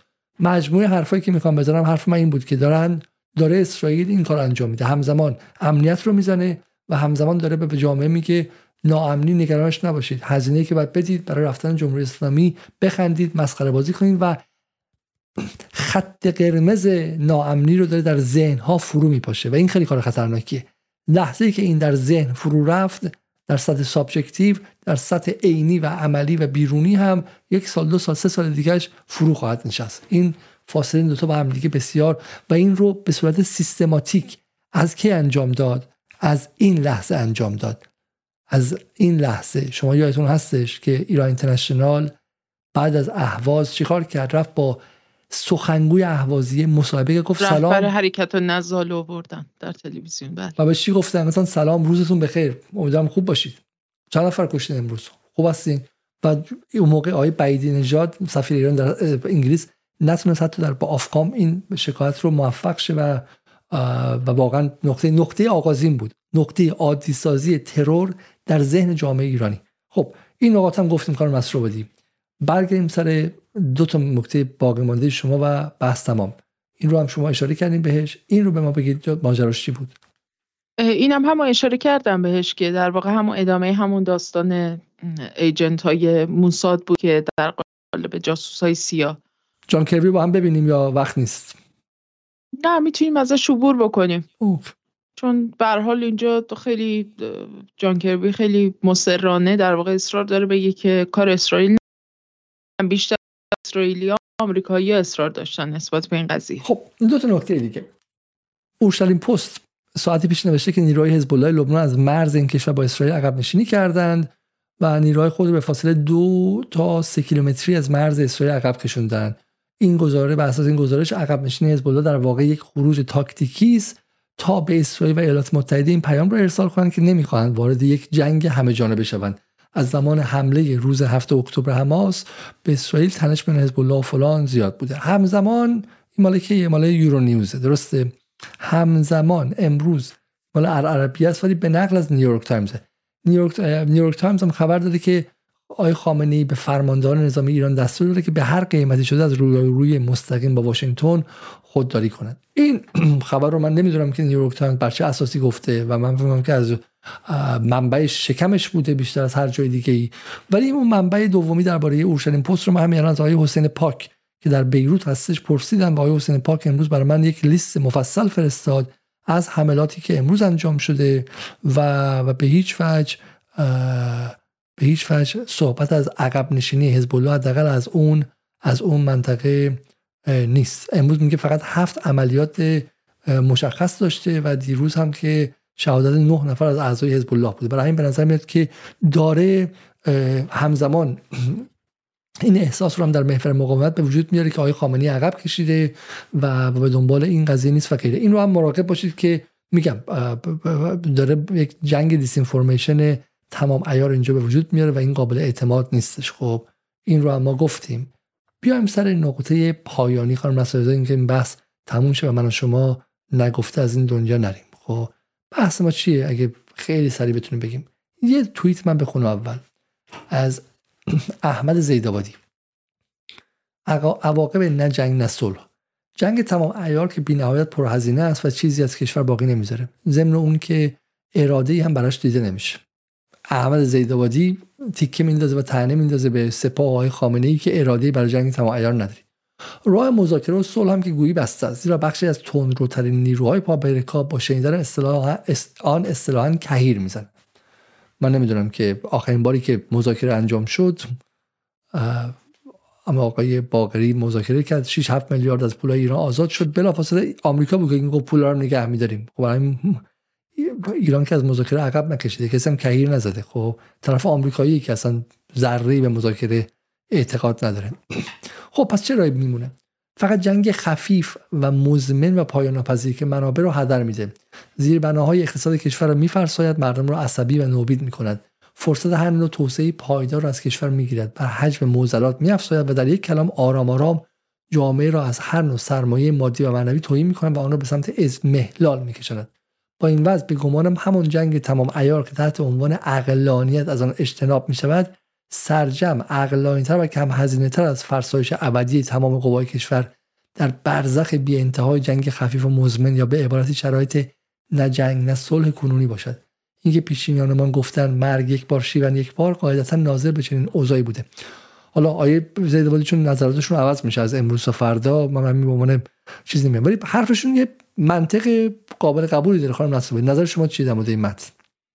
نه واقعا کم پیش میاد دادم به خصوص این روزها موافق باشه با آقای زیدآبادی ولی تا حد زیادی به نظرم منطقی به نظر می‌رسه صحبتی که مطرح کردم به این معنی که من می‌خوام از این اصطلاح استفاده کنم. خب بالاخره آقای خامنه‌ای گفتش که جنگ نمی‌شود مذاکره نمی‌کنه. و واقعا آقای خامنه‌ای فضای نه جنگ رو باز کرد. در سال 98 بود گمانم درسته؟ اول 98 بود که قبل از آبان 98 و قبل از اینکه آمریکا و اسرائیل کار به جنگ شهری در داخل ایران بکشونه و سعودی اون موقع. ولی اون موقع منطقی داشت. فضای داخل ایران متاثر بود. فضای جهانی متفاوت و غیره. و به نظر که فضای نجنگ و نه صلح به الان هم کشیده شده. درسته؟ و این فضای نجنگ نه صلح هم اومده. و بخشی از این عصبیتی که در جامعه می‌بینیم و همون که حالا در تلفیق با جنگ رسانه‌ای و جنگ روانی و هیبریدی و جنگ مالی و ارزی و غیره و اینکه مرز هم داره از بین میره با ارزش های حتی بحث تروریسم هم داره عادی سازی میشه محصول این طولانی تر شدن طولانی شدن نسبی نه جنگ نه صلح دیگه درسته؟ پوتین جنگ کرد محبوبیتش بالاتر رفت. وحدت ملی در روسیه بیشتر شد. وضع اقتصادیش اول خراب شد و به اقتصادش خودش جمع کنه درسته؟ به نظر میاد که بعد بهش فکر از منظر رئال پلیتیک و از منظر علوم سیاسی. بهش فکر کرد که گاهی یک جنگ هزینهش کمتر از وضعیت فرسایشی و ما به نظر میاد که من می‌خوام اینجا می‌خوام نمیگم که با حرف زیدبادی موافقم ولی میگم حرفش قابل تعمله و میشه بهش اندیشید. اما در سوی دیگه زیدبادی کی قرار داره؟ زیدبادی فرام نکته مثبتش اینه که پروژه ای نیست. احمد آقا طوری که بهش میگن پروژه ای نیست. یه عقایدی داره برای خودش. دو بار سه بارم توی جدال ما با هم صحبت کردیم. عقایدی داره برای خودش در دهه 70 شمسی شکل گرفته در دوره استیلای آمریکا عوض کردنش خیلی کار سختی. ولی پروژه ای نیست آدم صادقی و بچه‌ای که میگه معتقده. همونطور که پارسال از زن زندگی آزادی تبرج جز رفت صدا ما فوشش هم خورد و غیره. ولی میگم حداقل من ترجیحش میدم به همه کسایی پروژه حرف می‌زنن. ولی در کنار این کار بادی یک صدایی از دیروز شروع شده. صدای اصلاح طلبان قبیله‌ای نظر شما در مورد اینها چیست؟ در واقع همون پروژه دیگه. در مقابل زیدآبادی که پروژه ای نیست در واقع ما با یک پروژه هم طرف هستیم و مجموعی از پروژه پروژه هایی که حالا به حال همیشه یک پروژه خیلی بزرگی که در واقع وجه استراتژیک هم داره توی کشور در دست دارن و صدای بلند و رسایی هم دارن چون خیلی تریبون دارن داخلی و خارجی دارن.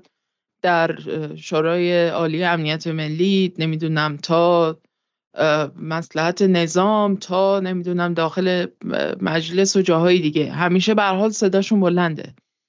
و جالبیش اینه که حالا البته از دیروز شروع نشده ولی از دیروز خیلی وسیعتر شده. یعنی دست کم به بهانه اتفاقی که افتاده در یعنی عملیات تروریستی که در کرمان رخ داده و اینکه یه خشمی رو فعال کرده که نگرانی رو به وجود آورده مبنی بر اینکه شاید ایران بخواد پاسخ سخت بده به قول رهبر ایران به شکل وسیعتری اومدن پای این کار و در واقع این رو گسترش دادن. و الا از همون ماه دومی بعد از عملیات طوفان الاقصا در واقع کلید این داستان رو زدن که ایران رو می‌خوان پاشو بکشن به جنگ. یعنی این شد در واقع یک عبارتی که به شکل کلیدی در تمام این متنها تکرار میشه. اسرائیل می‌خواد پای ایران رو به جنگ باز بکنه. و می‌خواد که در واقع یک جنگ تمام ایار در منطقه به راه بندازه. ایده هم که دارن خیلی جالبه. برای اینکه منحرف کردن توجهات جهانی از شکست حتمی است مثلا توجهات جهانی مثلا چه غلطی واسه غزه کرده در تمام این سه ماه که حالا بخواد اسرائیل برای منحرف کردنش بخواد پای ایران رو به جنگ بکشه که مثلا خیلی آسیب نبینه از توجهات جهانی. واقعا خیلی صورت بندی و بسته بندی ایده هاشون هم آزاردهنده میشه گاهی. ولی بریم سراغ توییت های بعدی. خب بریم سراغ توییت بعدی. عباس آخوندی قهرمان بزرگ مقاومت و چگوارای تاریخ به خاک و خون کشیده شدن هموطنان عزیز رو تسلیت گفته و مجروحان عزیز از عمق جان احساس همدردی کرده. از یک سو اسرائیل در پی درگیر ساختن ایران در جنگ منطقه‌ای و سوی دیگر نباید ناامنی رو تحمل کرد. همدلانه نگران ایران باشیم. خب چقدر جالب چون نفر قبلی هم که آقای آقای دیاکو حسینی بود. ایشون هم نگران امنیت ایران بود و دیاکو حسینی هم خود شما می‌شناسید دیگه بالاخره آدمی که بسیار نزدیک به آقای حسام الدین آشنا بود و در اون مرکز کار می‌کرد و غیره و غیره و غیره. و اونم همینو می‌گفتی که دیاکو حسینی هم می‌گفت ترور مردم بیگناه نمی‌تواند دلیلی جز تحریک ایرانیان برای آغاز جنگ با اسرائیل کشاندن آمریکا به جنگ و منحرف کردن توجهات جهانی از شکست حمله اسرائیل در غزه داشته باشد. هرچند ایران هوشیارتر از آن است که در زمین دشمنانش بازی کند اما همینطور مغرورتر از آن که از تلافی به موقع چشم بپوشد. یعنی اصلا همون جهان که انجام میشه فقط تحریکه. یعنی حالا اینا خورده می‌گیرن به اصولگراها که شما همش دنبال فکر می‌کنید مویزن تحریک ها مویزن اینا فکر می‌کنن کل سیاست فقط تحریکه. یعنی ایران یک موجود قابل تحریکه و تمام جهان داره تحریکش می‌کنه که به جنگ به جنگ. و هنر ایران هم اینه که بگه ببین هر کاری کنی هر کاری کنی من تحریک نمیشم.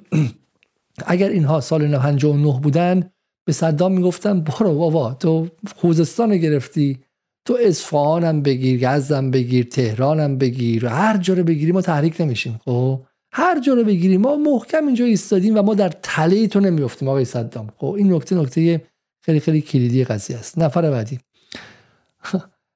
شهرام اجتهادی. تلاش روسیه و نتانیاهو بعد از شکست برنامه هایشان برای کشاندن ایران به جنگ حماس و اسرائیل همچنان ادامه دارد. What? تلاش روسیه و نتانیاهو برای کشاندن ایران به جنگ حماس.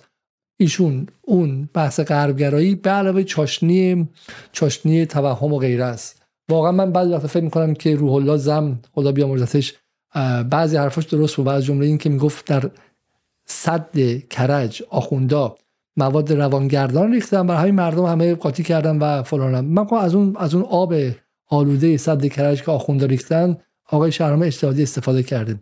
و این فکر می‌کنه روسیه و نتانیاهو می‌خوان ایران به جنگ بکشن. اولی برای حذف کامل جنگ اوکراین از افکار عمومی دومی برای باقی ماندن در قدرت. چون به محض پایان جنگ از قدرت ساقط می‌شود. از من توصیه با آقای پوتین اینه که اول همه پهپادهای ایران رو بگیره و امروز هم بی بی سی گفته که پوتین اصرار داره که بی بی سی گفته من نمیگم. اصرار داره که از ایران موشک بالستیک بخره. خب اول به نظر بعد این چیزای خوب ایران رو بگیره. بلکه تموم شد ایران رو هول بده ایناش. ایران رو حل بده تو جنگ و ایران رو گول بخوره. ایران هم که یک موجود بیعقل کم عقل بچه سال گولخور گولخور که اصلا تنهایی نباید بره تو محله تو منطقه خب؟ و برای همینم که این از این. نفر بعدی. آقای موسویان نماینده رسمی جنای روحانی در آمریکا. شهادت و زخمی شدن حدود 200 نفر از مردم ایران و تسلیت. اسرائیل با شهادت حدود 22 هزار فلسطینی نتونسته به اهدافش برسه. لذا با ترور یک ژنرال ایرانی در دمشق یک رهبر حماس در بیرو و دهها شهروند ایرانی در کرمان به دنبال کشاندن جنگ به منطقه و درگیری نظامی آمریکا و ایران است. عین کلاس های مدرسه است. سال مثلا دوم دبستان اینها.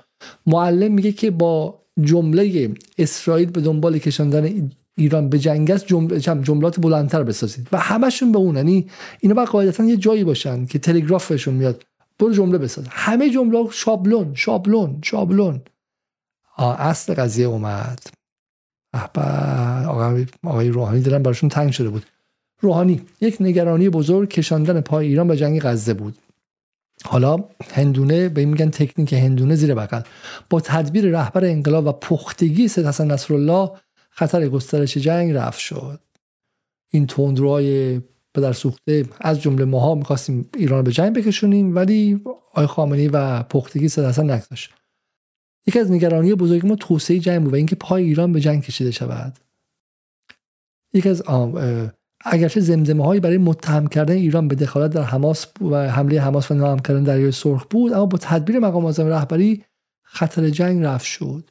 چون اگه دقت کنید در جهان جواد ظریف سایه جنگ همیشه بر سر ایرانه. ایران یک موجوده ای که نگاه می‌کنه بالا سرش سایه جنگ اومده عباس آقا عباس آقا آخوندی. سایه جنگ هستش. یه خوره رفته یه خوره رفته. من از خونه بیام بیرون. بودم بیام بیرون خب. بودو برو تو سایه جنگ برگشته. بودو برو تو خونه. برو پناه بگیر برو پناه بگیر خب. برای ایران جایی است که با سایه جنگ زندگی می‌کنه و تمام زندگیش وحشته خب. تمام زندگیش وحشته.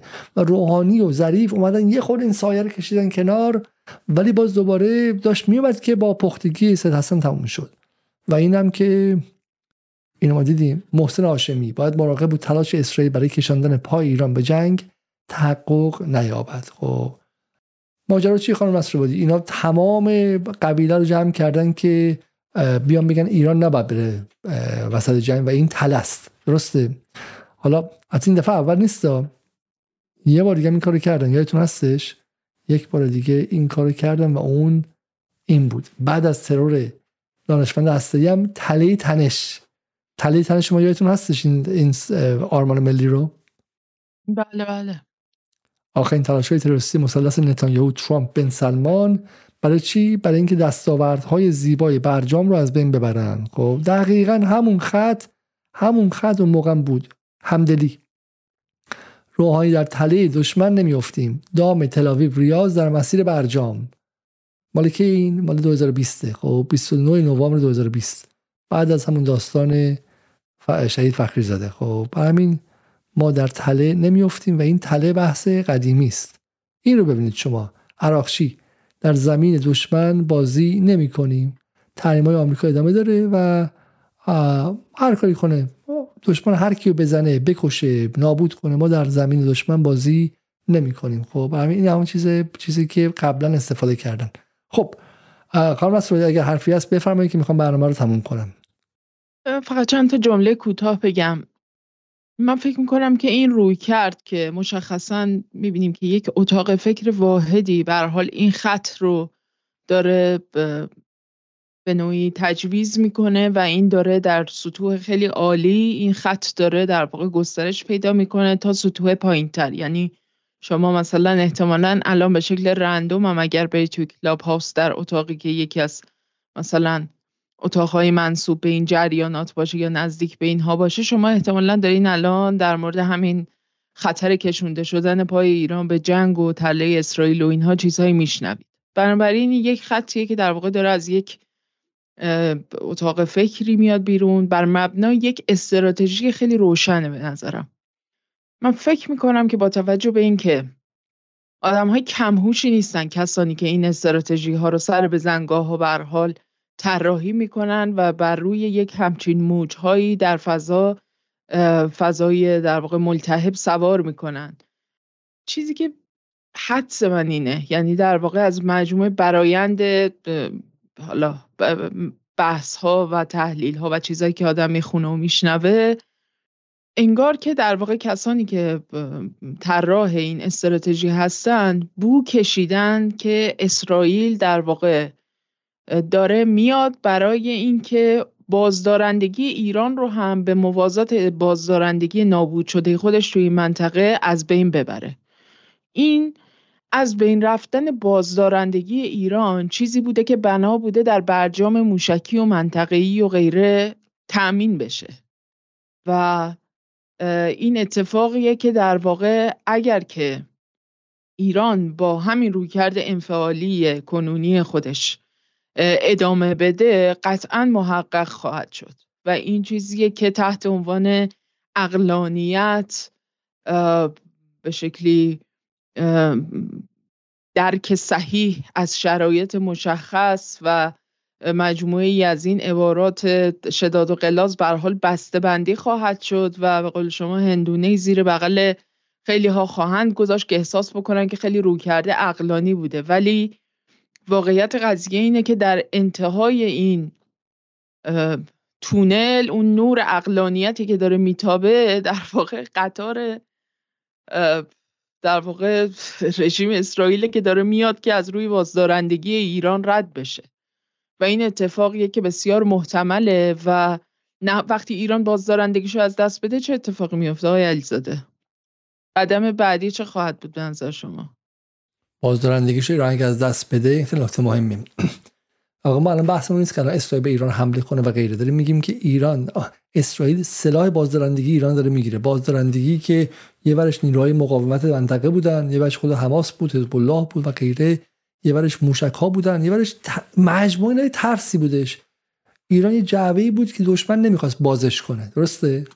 شما سگ اونجایی که نوشته که فلانجا مثلا خطر سگ دارد. خب شما نمی‌خوای وارد شی ببین که اگه وارد چی چی میشه. سگ میخورتت نمی‌خوره. الان در باز شده سگ اومده اونجا بهش بازی می‌کنی مثلا چه می‌دونم سگ مثلا یه پارسی می‌کنه یه گازت نگیره از هم ندارید الان دیگه می‌دونی دیگه ناشناخته نیستش. خب بازدارندگی امر ناشناخته است.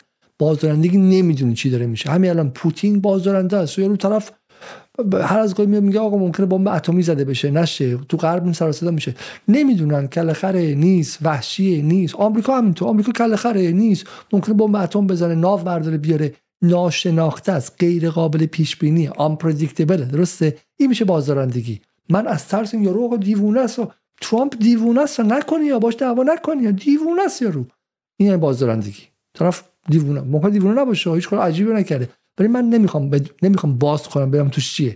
چون می‌خوام باز کنم یه درصدم اون دیوونه باشه جون 85 میلیون نفر به خطر میفته این میشه بازدارندگی کیم جونگ اون کارخان مسعودی خیلی از بهش علاقه داره احتمالاً خب.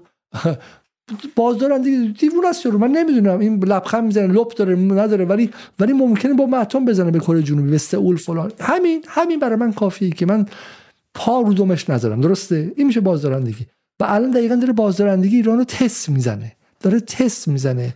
و این اگه از دست بره اولین کارش اینه که توی منطقه عده زیادی بله به امید خدا باورهاشون ایدولوژیشون ولی همینطور هم به اتکای ایران میجنگیدن. این این حس در منطقه اگر کمرنگ شه کل محور مقاومت کمرنگ میشه. یک.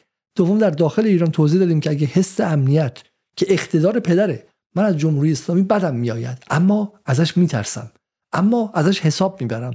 اما امنیت منم داره و نمی‌خوام.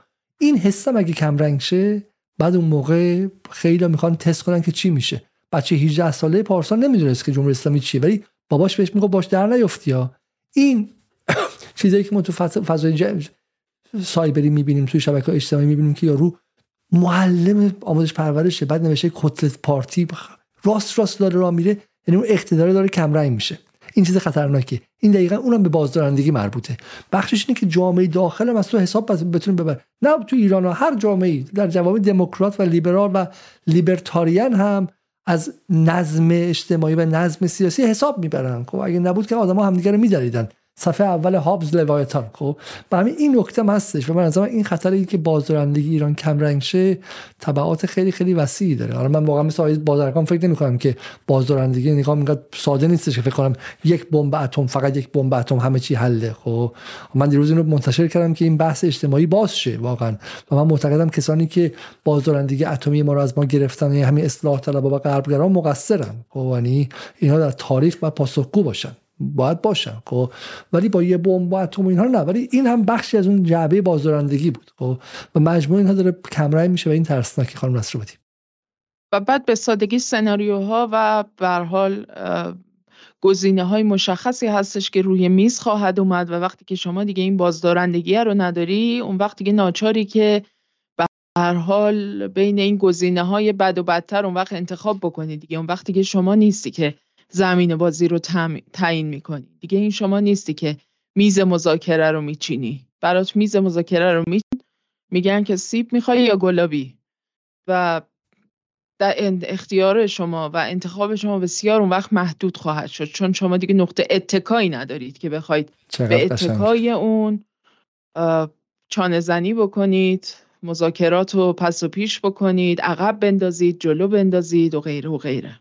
آها این در واقع اون کسایی که الان اومدن گفتن که همین آیه روحانی اینا که به شکلی با پختگی و با هوش و با ذکاوت سید حسن و غیره و اینها این مسائل خدا رو شکر حل شد بعد اون موقع برمیگردن و میگن که نه الان که امکانی نداریم دو شعار مرگ بر مقاومت و مرگ بر جمهوری اسلامی هم تو خیابون داده میشه حالا اونا نمیگن زن زندگی آزادی خیلی شبیه اون بود. اصلاح طلبها توش نقش داشتن ولی هیچ رد پایی نذاشتن. خب مثل همین عملیاتی که الان اسرائیل رد پایی نذاشته. میگم ما نبودیم. مردم جوانان ایران خسته اند. جوانان از اقتدار از زورگویی حکومت خستن خب تغییر می‌خواهند. تغییر این چی؟ یعنی بریم مذاکره بعدی برجام بعدی. دقیقا همین ها به اتکای تضعیف بازدارندگی ایران شش ماه بعد میان سراغ حکومت. سراغ بیت سراغ سپاه میگن بده بره بده بره. یک سوسماری از قانون نصرآبادی به اسم چی؟ به اسم کومودور دراگون شما کومودور دراگون می‌شناسی؟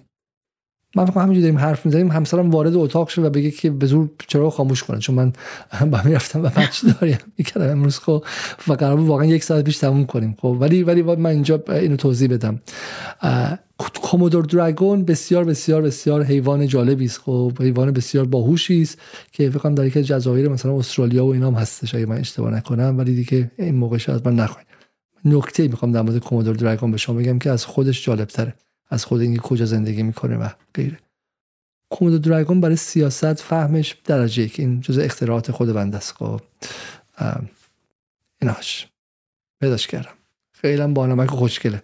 خب ولی این بنده خدا چون خود چند به شکلی عظیم الجسته است زورش نمی‌رسه بره مثلا شکار کنه و خیلی چالاک نیستش. خب مثل که مثلا بره با مثلا بزنه با حیوان رو به نیش بگیره و تموم کنه مثل کروکودیل و تمسا اینا نیستش. این کاری که می‌کنه میره به اون حیوان یه نیشی می‌زنه خب و ولش می‌کنه. این حیوان میره یه روز دو روز یواش یواش این نیش و این سم وارد خونش میشه. چهار روز هم صورتش آروم میشه. این هم همینجوری تق تق توپل توپل پشت سرش میره خب. تا اینکه بالاخره روز چهارم حیوان میفته با اون موقع میره میخورتش. کاری که اصلاح طلبها الان دارن می‌کنن و به و چهچه می‌کنن با اینکه ایران داره عقلانی رفتار می‌کنه کار کومودور دراگونه 1404 میان بالا سر حکومت وای میسن. میگن ببین دیگه تو الان دست بسته است اسرائیل هم اومده اونجا حزب الله که ضعیف شده پارلمان تو کرسی پارلمان شما از دست داده اون ور اینطور این ور تو. حالا دیگه باید بدی بره. درسته؟ بدی بره و ما باید بیایم تو بازی. اگه اجازه بدین ما که دیگه واقعا امشب آتیش زدیم به مالمون. خانم نصر و دیگه همه کار رو کردیم زمانمون هم گذشت ولی بیاین یه کار دیگه انجام بدیم. و اونم دیدن این ویدیویی که از دیگه همین کار رو نکرده بودیم فقط ما. در جدال ولی دیگه شاید پنجشنبه است و مخاطبانم دیگه تا این موقع شب بیدار موندن. بیایم و یه کار عجیب کنیم و تا قبل از اینکه ویدیو رو بیارین من یه نکته کوچیک دیگه هم در مورد این جریانی که گفتیم بگم. و اونم اینه که در واقع یه کار دیگه که انجام میدن هم اینه که در واقع با خلق دوگانه های کاذب یعنی اینکه ایران رو بین انفعال مطلق حالا اسمش هم می‌ذارن از صبر استراتژیک هم استفاده می‌کنن. واقعا صبر استراتژیکی نیست. اون چیزی که اینها در واقع انتظار دارن. بین انفعال و بین جنگ تمام ایار یک دوگانه ای می‌سازن که انگار فقط ایران بین این دوتا مخیره.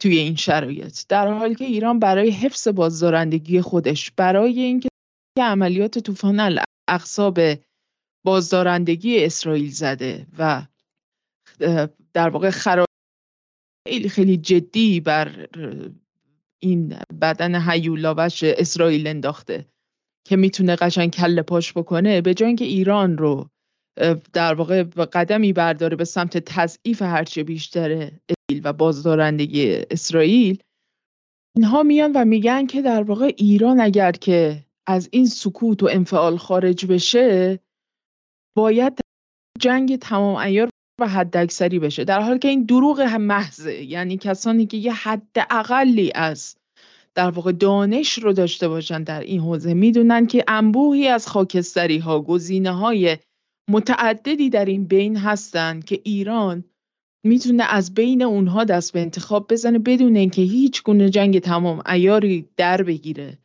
و به شکل حد اکثری بخواد در واقع در یه سطح منطقه‌ای درگیر یک جنگ جدی بشه از ما می‌تونه استفاده بکنه و در عین حال اون بازدارندگی خودش رو هم نه فقط حفظ بکنه که بلکه تقویت هم بکنه.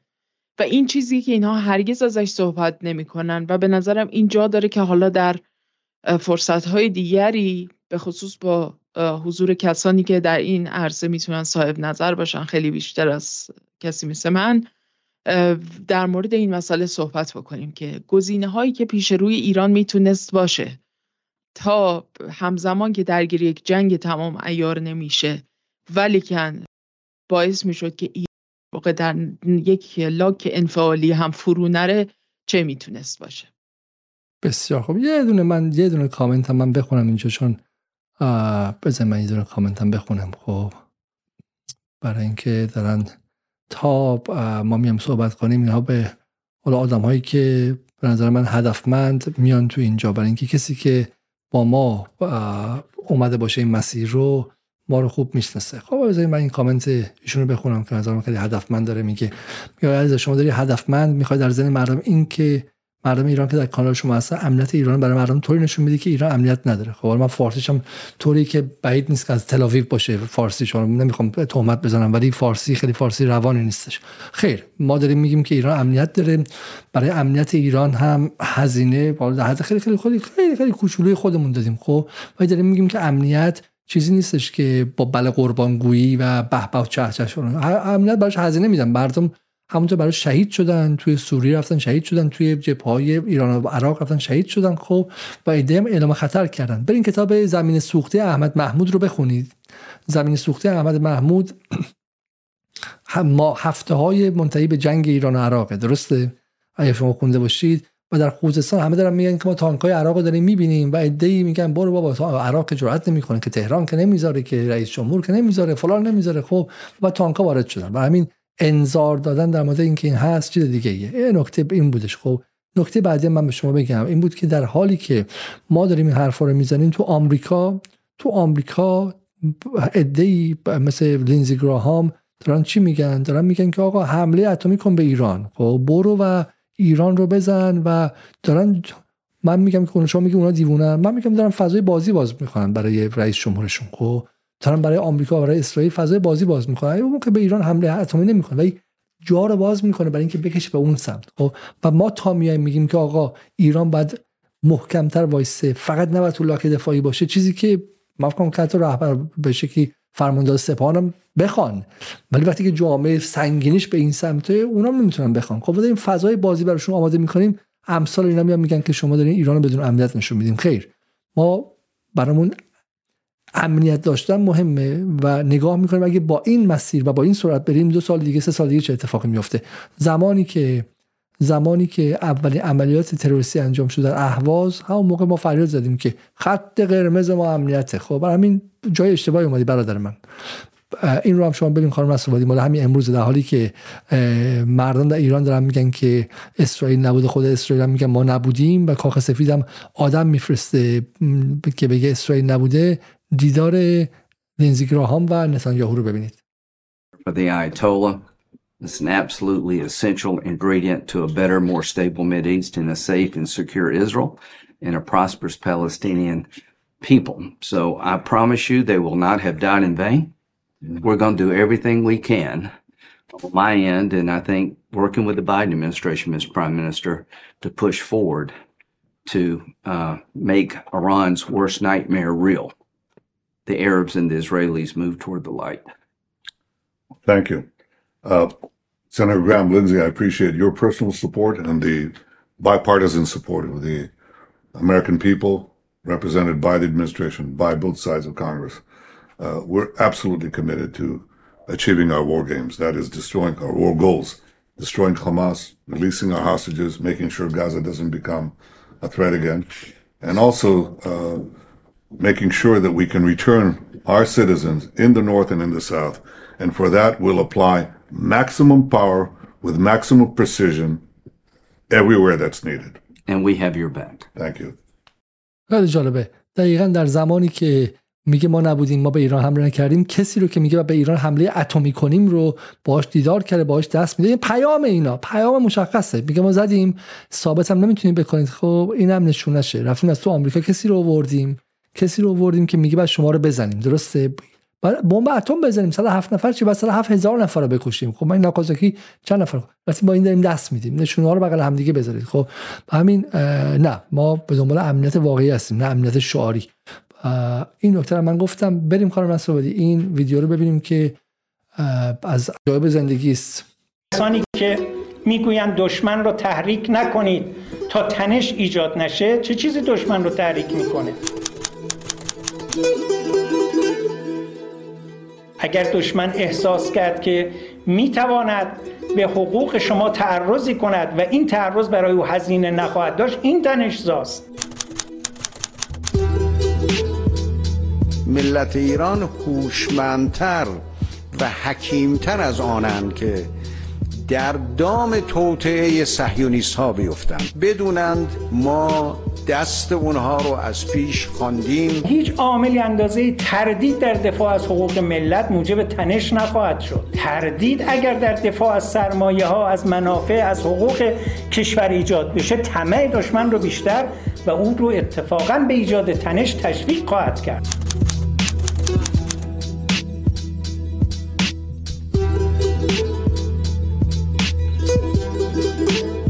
این حرف شاید ظاهرش مثلا بگه آقا مثلا بنده مخالف تن اشتدایی هم میگم همین دیگه. این یه مش آدم از بی منطق همش دنبال جنگ. نه چون این منطق حاکم بر این نگاه موجب اتفاقا تنشزایی میشه. شما اگه بخواهید تنشزایی رو مانع بشوید باید شعاری که دارید شعار تهدید صدایی باشه نه تنش صدایی من تهدید رو بله نمی‌ذارم.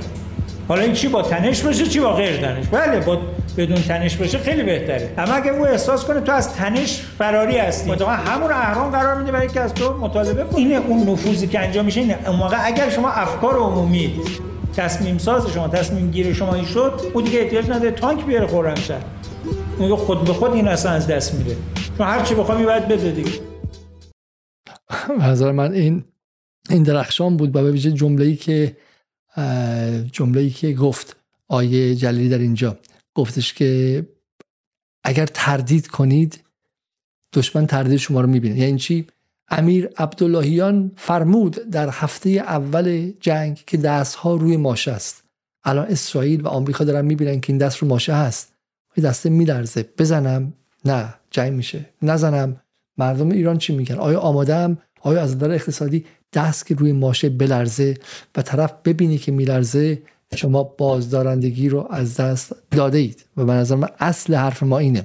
ما نمیگیم که ایران ضعیفه نمیگیم که ایران به شکلی الان مثلا امنیتش همین الان از بین رفته. ما داریم میگیم که لرزش دست روی ماشه از بین رفتن بازدارندگی امروز هم شروع نشد از دوره آقای روحانی شروع شد. ولی در اون موقع یک توجیهی داشت چون دولت همراه نبود. دولت همراه نبود با بقیه ارکان میدان و دیپلماسی مقابل هم بودن. اما الان که اینها کنار همن ما توقع داشتیم که این قضیه عوض شه و عوض نشده و این هزینه ساز هستش و این هزینه برای همه کسایی تو ایران هستن خواهد بود. نه فقط مثلا برای حالا نظام و غیره. امروز علی عبدی چیزی نوشته بود که من که حالا در قیاب خودش خودش که نیستش ولی می‌خوام اینو بخونم. از هم خیلی زیبا بود. میگه گزاره تله جنگ در حقیقت یک خطای ادراکی در میان نهادهای تصمیم ساز و نخبگان تصمیم ساز جمهوری اسلامی است که آن را میبایست نتیجه عملکرد جریان سیاسی خزنده مقاومت زدایی در کشور دانست که قدم اول آن گفتمانسازی بر اساس تله جنگ و بعد حاکم کردن آن در میان نهادها و نخبگان تصمیم ساز کشور دانست که متاسفانه تا کنون موفق بوده به نحوی که تمام حتی نظامی ها را هم به تله انداخته. جریان سیاسی مقاومت زدایی آینده تاریکی برای ایران رقم خواهد زد. و من اینجا بگم که در این در این فاصله من فکر می‌کنم که حتی به یک بمب اتم هم نیاز نیستش. من قبول ندارم. همون پهپاد ها همون موشک ها همون مردم ایران همون بچه های محور مقاومت اگر بهشون انرژی و ایمان داده می‌شد خب خودشون بازارندگی کامل داشتن. من فکر نمی کنم که اون نگاه رئالیستی که فکر می‌کنه بمب اتمه اشتباه می‌کنه. اون نگاه رئالیستی تا اینجای مسیر ایران رو نمی‌تونست پیش بینی کنه و مسیر محور مقاومت رو. من فکر می‌کنم که ما همینجا قوای سخت افزاری بازدارندگی رو داریم. اتفاقی که از زمان روحانی افتاد قدرت از سال 88 بسا از سال 88 با ملتهب کردن سیاست داخلی اون قوای نرم افزاری ما رو برای مقاومتی که به, به بازدارندگی تبدیل شه از ما گرفتن. این دقیق مقاومتی که سیستم عامل مقاومت ویروسی شده. جمله جلیلی درخشان بود. خب اگر شما این کار انجام بدید از جنگ دارید حذر می‌کنید اگر این کار کنید. خب؟ و این کار شما رو به جنگ میرسونه. خانم نصر نه دیگه خیلی طولانی شد. من دیگه بیشتر از این وقت شما و بینندگان رو نمی‌گیرم. حالا امیدوارم که تو برنامه های بعدی بتونیم بعضی از ابعاد بحثایی که امروز ذره فشرده مطرح کردیم و بتونیم بازتر بکنیم. خیلی ممنونم. فقط قبل از رفتن تقاضا می‌کنم که برنامه رو like کنید. ما الان یه مدت خیلی زیادی هم هستش که رو 40800 نفر موندیم چون یوتیوب ما رو دیگه پیشنهاد نمیده. کمک کنید که به 50 هزار تا برسیم و همینطور هم مثل همیشه تقاضا می‌کنم که اگر اگر در توانتون هست به ما در PayPal جدال در کمک کنید و عضو پترون جدال شنگر خارج از ایران هستین که این بزرگترین کمک شما به ماست. تا برنامه فردا از شما خداحافظی می‌کنم. شب بخیر و خدا نگهدار.